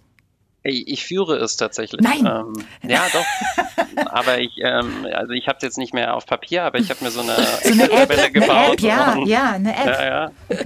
Genau. Und ähm, ich finde das total hilfreich, weil ähm, natürlich de, das, was Frau Hosang sagt, man muss irgendwie den, den Umgang mit dem Geld, den darf man ja nicht verlieren, dadurch, dass man das jetzt einfach auf einer Plastikkarte oder auf dem Handy hat. Und muss schon schauen, irgendwie, dass man am, am Ende des Monats irgendwie halt hinkommt mit, sein, mhm. mit seinem Einkommen.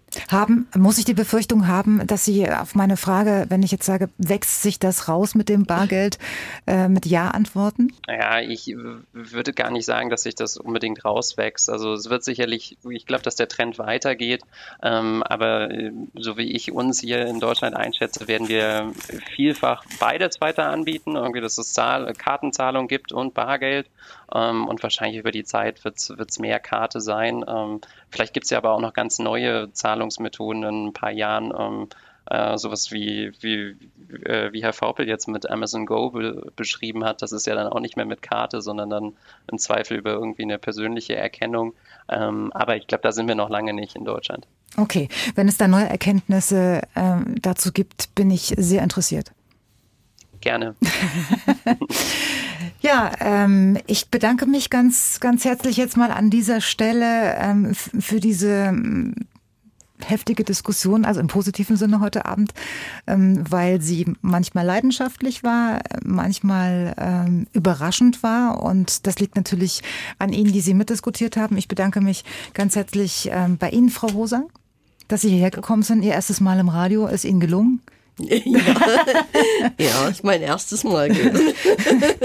Dankeschön auch an Sie, äh, Frau Pflege, dass Sie aus Dulbeln hierher gekommen sind. Schöne Grüße nach Leipzig an Herrn Faupel und schöne Grüße an Herrn Krause nach München. Dienstags direkt, ein Podcast von MDR Sachsen. So, das war erstmal unsere Diskussionsrunde zum Thema Einkaufsverhalten in der Krise, wie sich das ändert und welche Konsequenzen die Digitalisierung des Geldes hat. Und wir vertiefen das Thema gleich nochmal.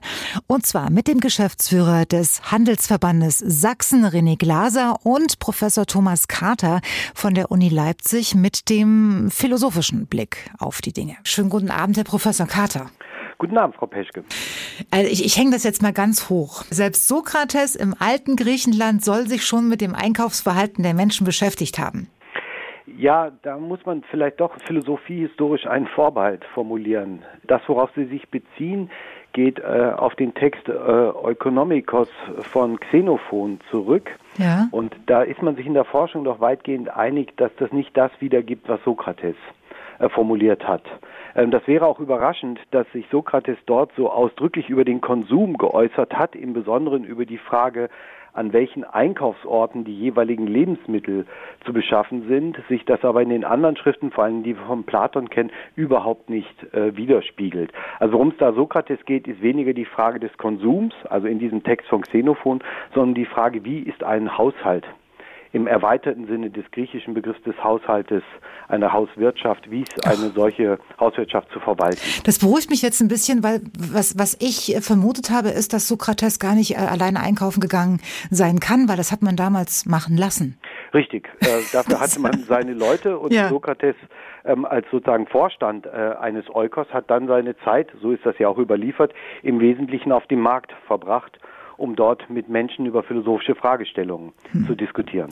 Aber egal, ob Sokrates das nun selbst gemacht hat oder nicht, ich, ich wage zu behaupten, äh, dass Menschen an sich gerne einkaufen gehen. Ob sie gerne einkaufen gehen, das ist ja schon wieder ein Werteurteil, äh, hinter das man mindestens ein vorsichtiges Fragezeichen setzen äh, kann. Ich würde es erstmal defensiver formulieren. Wir müssen einkaufen gehen, mhm. weil wir Güter brauchen, mit denen wir sozusagen unsere Subsistenz äh, bestreiten. Und in dem Sinne bedeutet ja auch Konsum, wenn man es vom, vom Lateinischen her liest, erstmal als Konsumere ähm, verbrauchen, verzehren, erschöpfen, ähm, auf, äh, benutzen. Und ähm, das meint erst einfach mal nur, dass wir Güter erwerben, die wir tatsächlich verbrauchen müssen, um zu leben und zu überleben im Besonderen. Und ein leidenschaftlicher Konsument geht ja nicht automatisch gerne einkaufen. Na, das ist die Frage, was Sie mit dem leidenschaftlichen Konsumenten meinen. ja. Wenn das jemand ist, der tatsächlich Konsum als Leidenschaft betreibt, der geht ja offenkundig sehr gerne einkaufen und in äh, jüngeren Überlegungen, vor allen Dingen auch von Hartmut Rosa ähm, zu dem Thema, wird ja darauf hingewiesen, dass der Konsum bei äh, Menschen offenkundig selbst Selbstzweck wird und gar nicht der Verbrauch und das Verzehren äh, der Dinge, die dort äh, gekauft werden. Also wir kaufen uns, weil es äh, günstig ist, die Gesamtausgabe von Goethe als Hörbuch ohne da jemals die Zeit zu haben, das auch zu verbrauchen, in dem Sinne, dass wir uns das alles dann auch anhören, weil wir im nächsten Schritt dann sehen, man kann auch die gesamten Werke von Beethoven für kleines Geld konsumieren im Sinne des Erwerbens. In dem Sinne kann man vielleicht den Konsum im Sinne des Erwerbs unterscheiden vom Konsum im Sinne des Verbrauchens von Gütern oder des Gebrauchens von Gütern. Hm. Gut, bleiben wir trotzdem vielleicht mal beim Einkaufen und gehen in die Neuzeit, ins Hier und Jetzt. Und da ist es doch wohl offensichtlich so, dass viele Menschen Einkaufen mittlerweile auch als Freizeitbeschäftigung verstehen. Ja, und das wäre sozusagen äh, ein Verhalten, das äh, vom Verbrauchen erstmal entkoppelt ist weil Einkaufen als Freizeitgestaltung meint ja nicht den Einkauf der lebensnotwendigen Güter in, im Sinne dessen, was man vielleicht als den äh, großen Wocheneinkauf für den Haushalt unmittelbar bezeichnet, mhm. sondern die Beschäftigung mit Gütern, die wir kaufen können, wird zur Leidenschaft ähm, erhoben und dabei spielt es offenkundig ja nicht mal mehr eine Rolle, ob man dafür aus dem Haus gehen muss oder ob man das direkt auch zu Hause vom Computer aus äh, tätigen kann. So viel erstmal zur Theorie des Einkaufens und des Konsums und den Unterschied. Und jetzt ist es ja gerade so, dass eine Krise die andere ablöst und wir uns heute mit dem Einfluss der Krise auf unser Einkaufsverhalten beschäftigen wollen. Was haben Sie zu diesem Thema herausgefunden? Gibt, gibt es da überhaupt schon Erkenntnisse? Der Erkenntnisse, da bin ich mir nicht ganz sicher, wie weit ich dazu äh, seriös was sagen kann. Aber es gibt doch bemerkenswerte Phänomene, wenn man sich den ersten Lockdown im Rahmen der Corona-Pandemie anschaut, dort äh, wurde ja festgestellt, dass in besonderer Weise Klopapier gekauft worden ist. Mhm. Und zwar offenkundig weit über den unmittelbaren Bedarf hinaus. Weil es knapp Und war. Weil es knapp war. Weil es knapp geworden ist, dadurch, dass Menschen das in dieser Weise gehortet haben. Mhm. Äh, und zwar eben gehortet in dem Sinne, dass sie das äh, über Monate nicht hätten aufbrauchen können. Und da gibt es äh, offenkundig psychologische Überlegungen oder Überlegungen von Psychologinnen, die sagen, das hat mit einem Sicherheitsbedürfnis zu tun. Kam aber nicht von ungefähr, soweit ich mich erinnern kann. Dem ging, glaube ich, eine Nachricht voraus, Zellstoff wird knapp, so oder könnte schwierig werden. Also alles noch im Konjunktiv und allein diese Nachricht, glaube ich, hat ausgereicht, um diese Dynamik zu produzieren. Sie wird sicherlich dazu beigetragen haben.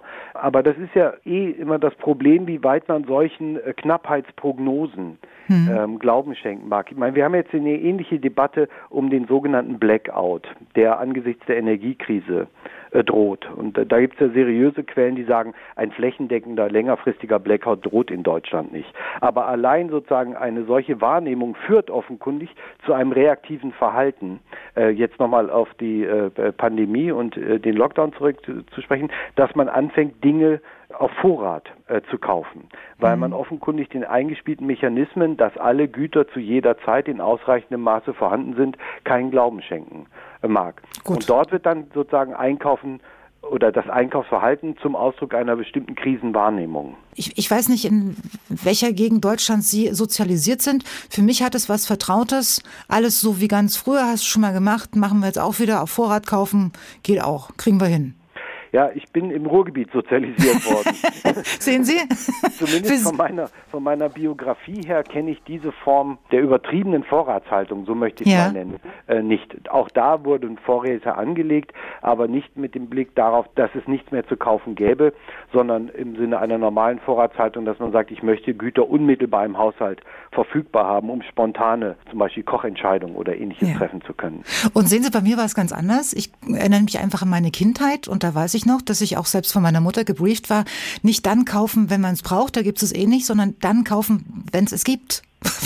Ja, ich kenne das, kenn das auch aus meiner Familie, von einer Tante, äh, die im Erzgebirge äh, gelebt hat, die auch nach 1990 immer Unmengen von Bohnenkaffee im Haushalt vorrätig gehalten hat. Ja, ja. Äh, weil sie offenkundig da ein altes Muster, wenn es bestimmte Dinge gab, die auf Vorrat zu kaufen, auch im Sinne eines sehr großen Vorrates, schlicht und ergreifend beibehalten hat, obwohl es die Notwendigkeit von der Güterverfügbarkeit her gesehen gar nicht mehr gab. Dienstags direkt, ein Podcast von MDR Sachsen. Kommen wir zu dem zweiten Thema heute Abend, nämlich wir wollen auch noch herausfinden, was sozusagen die Digitalisierung des Geldes am Ende noch für Folgen für uns hat. Herr Professor Carter von der Uni Leipzig, in der Corona-Krise hat der Handel die Kunden beeinflussen können, mehr digital zu bezahlen, aus sogenannten Sicherheitsgründen heraus, was meines Erachtens totaler Quatsch ist. Aber die Menschen interessiert das offensichtlich nicht. Also das Bezahlen mit Karte hat extrem zugenommen. Dabei weiß ja nun jeder, dass Bargeld die eigentlich die größte Freiheit ist, die es gibt. Und äh, es scheint so zu sein, als ob es kein Problem sei, den Menschen diese Freiheit nehmen zu können. Naja, Bargeld ist ja dann nur, wie Sie es formuliert haben, die größte Freiheit, die es gibt, wenn man es in ausreichender Weise zur Verfügung ähm, hat. Und das bargeldlose Bezahlen ähm, hat ja unter anderem auch die oder bietet unter anderem auch die Möglichkeit, sozusagen auf Kredit äh, zu kaufen. Entweder tatsächlich über eine Kreditkarte, wo ja das Geld auch erst mit Zeitverzögerung vom Konto eingezogen wird, oder aber auch mit Bezahldiensten wie zum Beispiel Klarna, hm. Äh, die es ja auch ermöglichen, massiv zu konsumieren, ohne unmittelbar das Geld für den Konsum auch zur Verfügung haben zu müssen.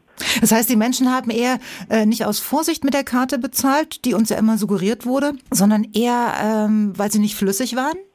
Na, ich bin vorsichtig mit solchen allgemeinen Aussagen. Ich denke, dass beides da äh, sicherlich eine Rolle spielt. Dass es zum einen Konsumenten gibt, die solche bargeldlosen Zahlungsmöglichkeiten nutzen, um im engeren Sinne des Wortes tatsächlich auf Kredit äh, zu kaufen, aber auch andere, die es äh, gegeben hat, tatsächlich auf bargeldloses Bezahlen jetzt im Sinne der Pandemie aus Vorsicht äh, vor Infektionen und Ähnlichem äh, zurückzugreifen. Also meine These lautet ja, Bequemlichkeit bricht uns das Genick. Unter anderem auch dieses äh, scheinbar bequeme bargeldlose Zahlen. Was denken Sie darüber?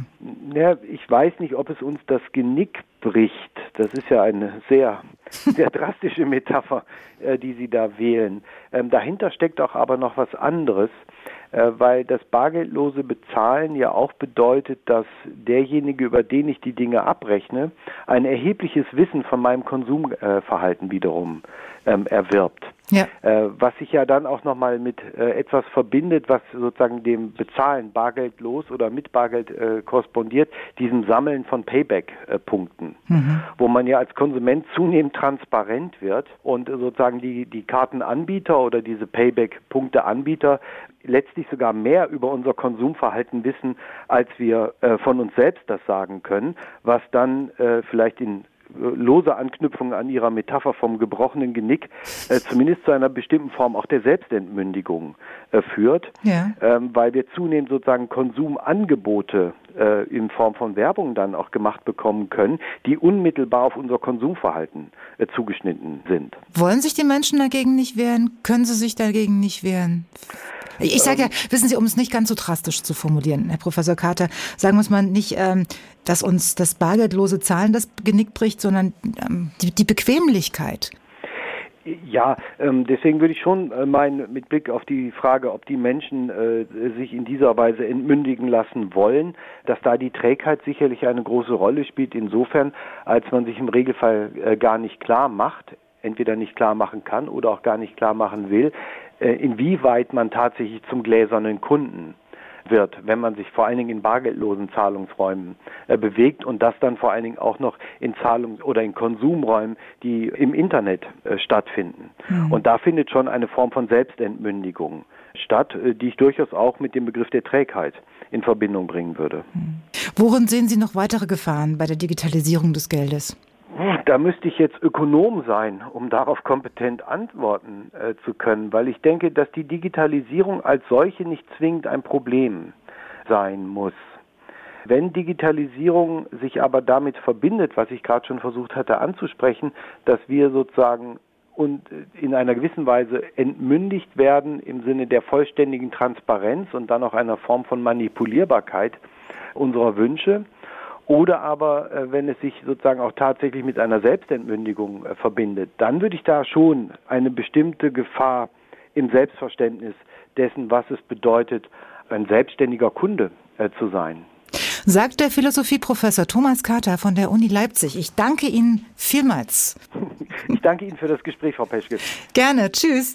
Tschüss. Dienstags direkt.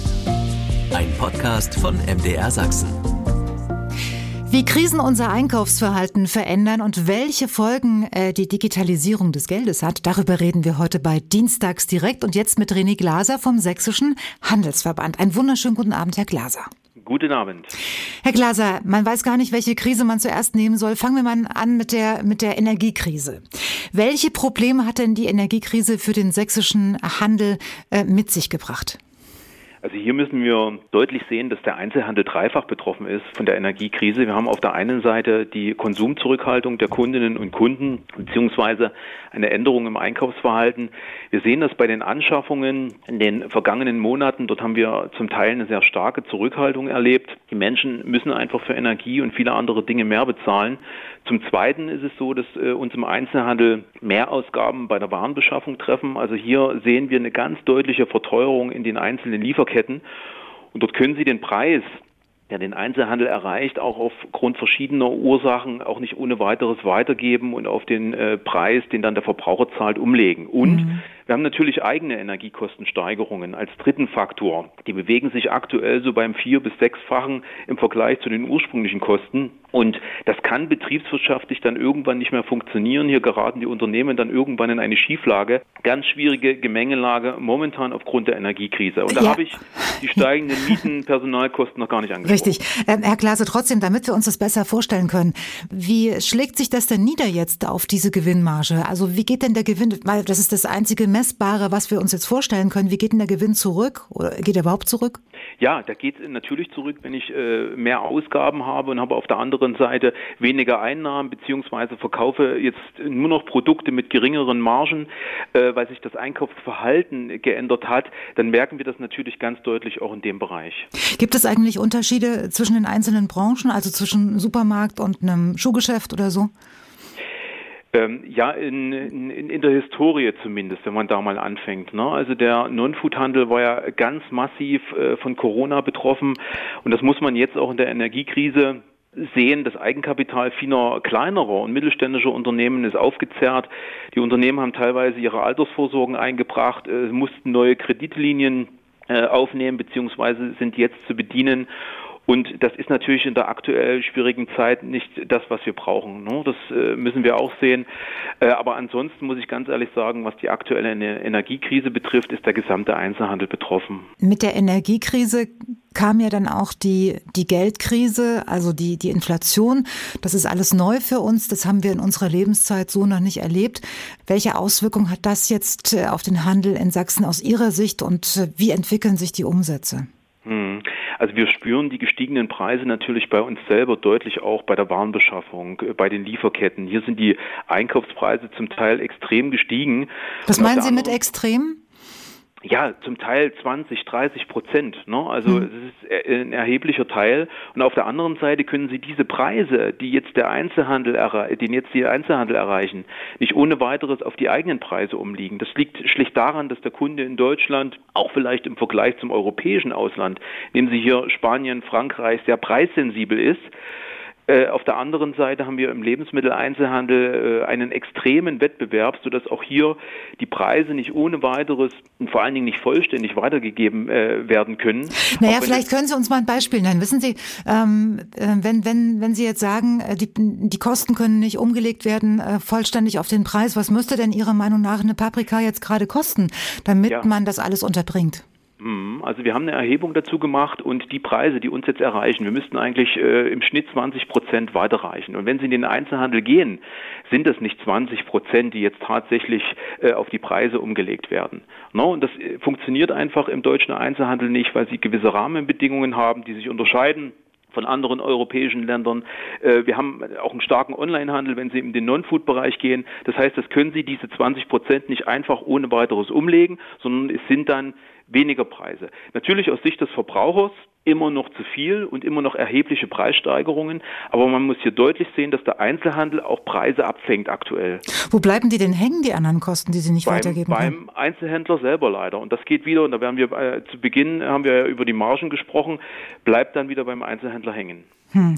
Äh, andererseits muss man sagen, dass sich momentan die ne Lebensmittelpreise in Deutschland, die ja europaweit, glaube ich, die billigsten waren, so langsam an europäisches Niveau anpassen, oder? Das erleben wir ja, wenn wir im Urlaub sind. Also nirgendwo ist es so günstig wie in Deutschland.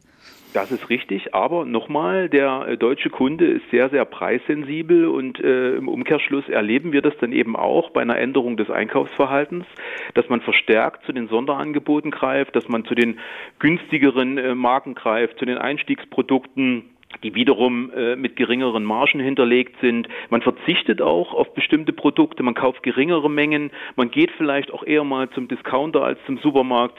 Also die Auswirkungen haben wir in Deutschland dann äh, definitiv. Hm. Äh, vielleicht können Sie uns auch da noch ein paar Beispiele nennen. Äh, welche Produkte werden äh, nicht mehr gekauft? Welche liegen jetzt vorn? Äh, ich merke das ja selber auch bei mir. Ich versuche mich immer zu beobachten, denke, hm, wie ist denn jetzt eigentlich jetzt in der Krise? Was machst du gerade anders? Intuitiv, verstehen Sie? Ja, also da können Sie eigentlich durchs gesamte Sortiment gehen. Ne? Wenn Sie sagen, wir haben äh, früher mal eher, weil wir uns gerade zu Corona-Zeiten, wir sind dort nicht in die Gaststätte gegangen, sondern wir sind in den Supermarkt gegangen und haben äh, uns was gönnen wollen, weil wir zu Hause dann gekocht haben. Dort haben sie dann ohne weiteres mal zu einer etwas teureren Handelsmarke gekauft. Oder sie haben etwas mehr gekauft. Und das alles äh, reduziert sich jetzt wieder. Das heißt, sie gehen jetzt nicht in den teureren Markenbereich, sondern sie sagen, nein, hier ähm, tut es auch das Einstiegsprodukt, der Joghurt beispielsweise, äh, der eine Eigenmarke darstellt. Äh, all diese Veränderungen merken wir jetzt. Soll ich Ihnen meine schöne Geschichte erzählen? Ja, bitte. Der Bäcker um die Ecke verkauft seinen normalen Stollen, der früher so 17 oder 18 Euro gekostet hat, in diesem Jahr für 21 Euro das Stück. Ne? Da denkt man, okay, jetzt stehen eine zwei davor. Ja, es ist wie es ist. Dann aber hat dieser Bäcker einen neuen Stollen erfunden. Ähm, der kostet jetzt 27 Euro. Und jetzt raten Sie mal, welcher Stollen zuerst alle war. Der teurere. Ja. Dann freut mich das äh, für den Bäcker. Aber das ist, glaube ich, nicht die Regel. Ja, ja, aber sowas gibt's auch. Nur mal so. Sowas gibt's auch, richtig. Aber ich glaube, äh, nach diesen Beispielen muss man aktuell eher suchen. Aber es gibt sie. Ähm, sagen Sie, in einer Krise redet man noch immer davon, Herr Glaser, dass es auch Profiteure gibt. Ja?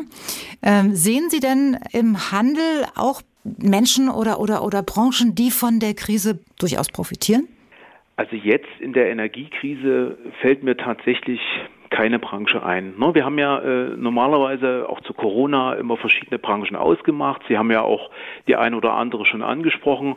Wir haben auf der anderen Seite immer gesagt, äh, gerade auch unter Corona, der Onlinehandel wächst hier extrem nochmal dazu. Äh, und es ist auch immer schwierig, diese Kunden dann für den stationären Einzelhandel zurückzugewinnen. Aber auch jetzt hier im Onlinehandel merken wir, wenn ich das anstehende Weihnachtsgeschäft mir betrachte und die Prognosen, die wir erheben, auch einen Rückgang, auch im Online-Geschäft, sodass ich Ihnen jetzt aktuell keine Branche in unserem Segment nennen kann, die jetzt in dieser Krise profitieren würde. Hm. Welche Rolle spielen denn im Moment Bio und Regionalität beim Einkaufen in der Krise? Ist das den Kunden immer noch wichtig oder werden immer mehr Kompromisse gemacht auch da? Hm, eher letzteres, eher mehr Kompromisse auch da und das hängt auch wiederum mit dem Preis zusammen. Ne? Also wir hatten auch wieder rückblickend auf Corona sehr gute Zahlen bei den äh, regionalen Anbietern, bei den Bioprodukten etc. Momentan haben wir genau den umgedrehten Trend. Äh, wenn Sie mit Einzelhändlern aus diesem Bereich sprechen, dann merken wir dort eine absolute Kaufzurückhaltung weil die Produkte natürlich per se teurer sind. Ne? Das hängt auch damit zusammen, wie sie natürlich äh, produziert werden, was da der Hintergrund im Einzelnen ist, mhm. die Lieferketten und so weiter. Das kann und muss natürlich etwas teurer sein. Und dort wenden sich leider die Kunden auch ein Stück weit ab und kaufen dann eher auch die preiswerteren Produkte. Dienstags direkt. Ein Podcast von MDR Sachsen. Wir reden immer noch darüber, wie Krisen unser Einkaufsverhalten verändern und welche Folgen die Digitalisierung des Geldes hat. Und René Glaser vom Sächsischen Handelsverband äh, ist am Telefon. Herr Glaser, mit wie vielen Insolvenzen, ich bringe es jetzt einfach mal auf den Punkt, rechnen Sie, wenn die Inflation so unaufhaltsam voranschreitet, wie sie es im Moment tut? Ja, also was das Thema Insolvenzen angeht, kann man das jetzt äh, nicht seriös beantworten. Ne? Ich muss ohnehin sagen, dass die Frage nach Insolvenzen und nach diesbezüglichen Statistiken immer nur die halbe Wahrheit ist, weil gerade die Statistiken zu den Insolvenzen jetzt nicht erfassen, äh, wenn jetzt Unternehmen einfach schließen, weil sich es wirtschaftlich nicht mehr trägt, das Geschäft, oder es gelingt schlicht eine Unternehmensnachfolge nicht. All das taucht ja nicht in den, in den Statistiken auf. Es ist vor diesem Hintergrund, wenn Sie das Thema Insolvenzen ansprechen, wichtig, und aus unserer Sicht auch richtig, dass die Bundesregierung die Energiepreisbremse eingeführt hat bzw. einführen will. Das ist sowohl als Signal in Richtung Verbraucher äh, wichtig, was die Binnennachfrage angeht, die muss wieder anziehen, als auch in Richtung Unternehmen. Ähm, wenngleich natürlich hier noch viele Details und Fragen geklärt äh, werden müssen und viele Einzelheiten. Aber wie viele Insolvenzen daraus jetzt erwachsen, da kann ich keine Auskunft geben. Es gibt ja gerade im Moment ein, ein prominentes Beispiel, nämlich die Kaufhauskette Galeria Karstadt Kaufhof. Die ist von der Insolvenz bedroht zum zweiten Mal. Welche äh, Städte in, in Sachsen wären denn da betroffen? Ja, wir haben Häuser äh, in Leipzig, in Dresden und in Chemnitz und äh, dort muss man momentan dann sehen, beziehungsweise perspektivisch sehen, wie die Entwicklung ist. Die Entscheidung soll nach den letzten Informationen äh, des Hauses Galeria dann wohl im Januar fallen. Man, man sagt ja immer, dass diese Kaufhäuser trotz allem so ein, so ein Innenstadtmagnet sind, auch wenn vielleicht der Umsatz nicht mehr stimmt. Wie, wie groß wäre denn Ihrer Meinung nach äh, der Umsatzverlust für die umliegenden Einzelhändler, wenn so ein Kaufhaus dicht macht? Das ist ja ähm, auch nicht ganz ohne. Nee, also es, die Bedeutung dieser Häuser äh, ist sehr, sehr groß, nach wie vor sehr hoch. Äh, sicherlich haben sich der Markt, die Anforderungen der Verbraucher, der Bedarf in den letzten Jahren grundlegend verändert und auch der Anteil der Umsätze der Warenhäuser am äh, Gesamtumsatz ist gesunken, aber Sie sprechen es bereits an, für unsere Innenstädte haben die Häuser als, als Anziehungspunkt und Frequenzbringer eine sehr, sehr große Bedeutung. Sie sind nach wie vor Magnetbetriebe für das Stadtzentrum und haben auch mit Blick auf die Ansiedlung von weiteren Einzelhandelsbetrieben die mhm. drumherum liegen, eine immense Schlüsselfunktion. Und jede Schließung, das äh, sage ich ganz deutlich, würde einen herben Verlust für die Innenstädte bedeuten. Umso wichtiger ist es nun, dass wir schnellstmöglich gemeinsam Perspektiven entwickeln, dass die Rahmenbedingungen in den Städten stimmen, um äh, einen möglichsten, möglichst langen Leerstand äh, dann entsprechend zu verhindern. Hm. Wie froh muss dann also auch die Stadt Bautzen sein, dass dort übermorgen, also am Donnerstag, ein Woolworth-Kaufhaus in der Innenstadt eröffnet, oder? Muss man doch ja, so sehen. Ist, ist genau das Thema, was ich ansprach. Ne? Also mhm. auch hier ist es so, dass solche Kaufhäuser als Anziehungspunkt und Frequenzbringer eine große Bedeutung haben. Sie sind Magnetbetriebe und da wird sicherlich auch äh, die Stadt Bautzen und andere Einzelhändler, die sich angesiedelt haben, beziehungsweise noch mit der Idee schwanger gehen, die werden sicherlich dann auch äh, ja, die, die Entscheidung treffen, äh, hin zu Bautzen zu gehen. Das macht das, die Entscheidung, sich dort anzusiedeln, äh, etwas leichter. Äh, Sie haben ja nun den Überblick, Herr Glaser. Sie können uns ja bestimmt auch mal ein paar Positivbeispiele äh, präsentieren, was eine Stadt ähm, machen kann und vielleicht auch muss, damit die Leute wieder in die Stadt gehen und sagen, ähm, ja, wenn ich, ähm, wenn ich was brauche, dann gucke ich halt nicht auf diversen Plattformen im Computer nach, sondern ich ähm, fahre mit der Bahn, mit dem Fahrrad in die Stadt und kaufe mir dort meine Pfanne. Ja, richtig. Also es sind im Prinzip zwei Wege beziehungsweise zwei Aspekte, die beachtet werden müssen. Natürlich muss es äh, eine gesunde Einkaufsatmosphäre, eine schöne, eine tolle, saubere, attraktive, sichere, grüne äh, Einkaufsatmosphäre in der Stadt sein äh, die die Kunden gerne nutzen, um, um das Leben in der Stadt einfach zu bereichern. Und auf der anderen Seite müssen es die Unternehmen natürlich auch selbst ein Stück weit tun. Mir wurde mal die Frage gestellt, ob jetzt jeder äh, Einzelhändler einen eigenen Online-Shop, äh, jeder stationäre Einzelhändler einen eigenen Online-Shop äh, auflegen muss. Dort bin ich skeptisch. Äh, aber natürlich, der Einzelhandel hat sich verändert. Der wird sich auch noch weiter verändern. Ähm, Zukünftig muss man sicherlich schneller und flexibler auf Trends reagieren. Auch das Thema Erlebnis, Atmosphäre, soziale Medien wird äh, weiterhin eine wichtige Rolle im stationären Einzelhandel spielen. Und die Ware, das muss man auch ganz klar sagen, muss heutzutage sowohl auf der Fläche als auch im Netz inszeniert werden, flankierend. Und da komme ich äh, zu der Aussage, eigener Online-Shop, braucht man aber nicht zwingend einen Online-Shop.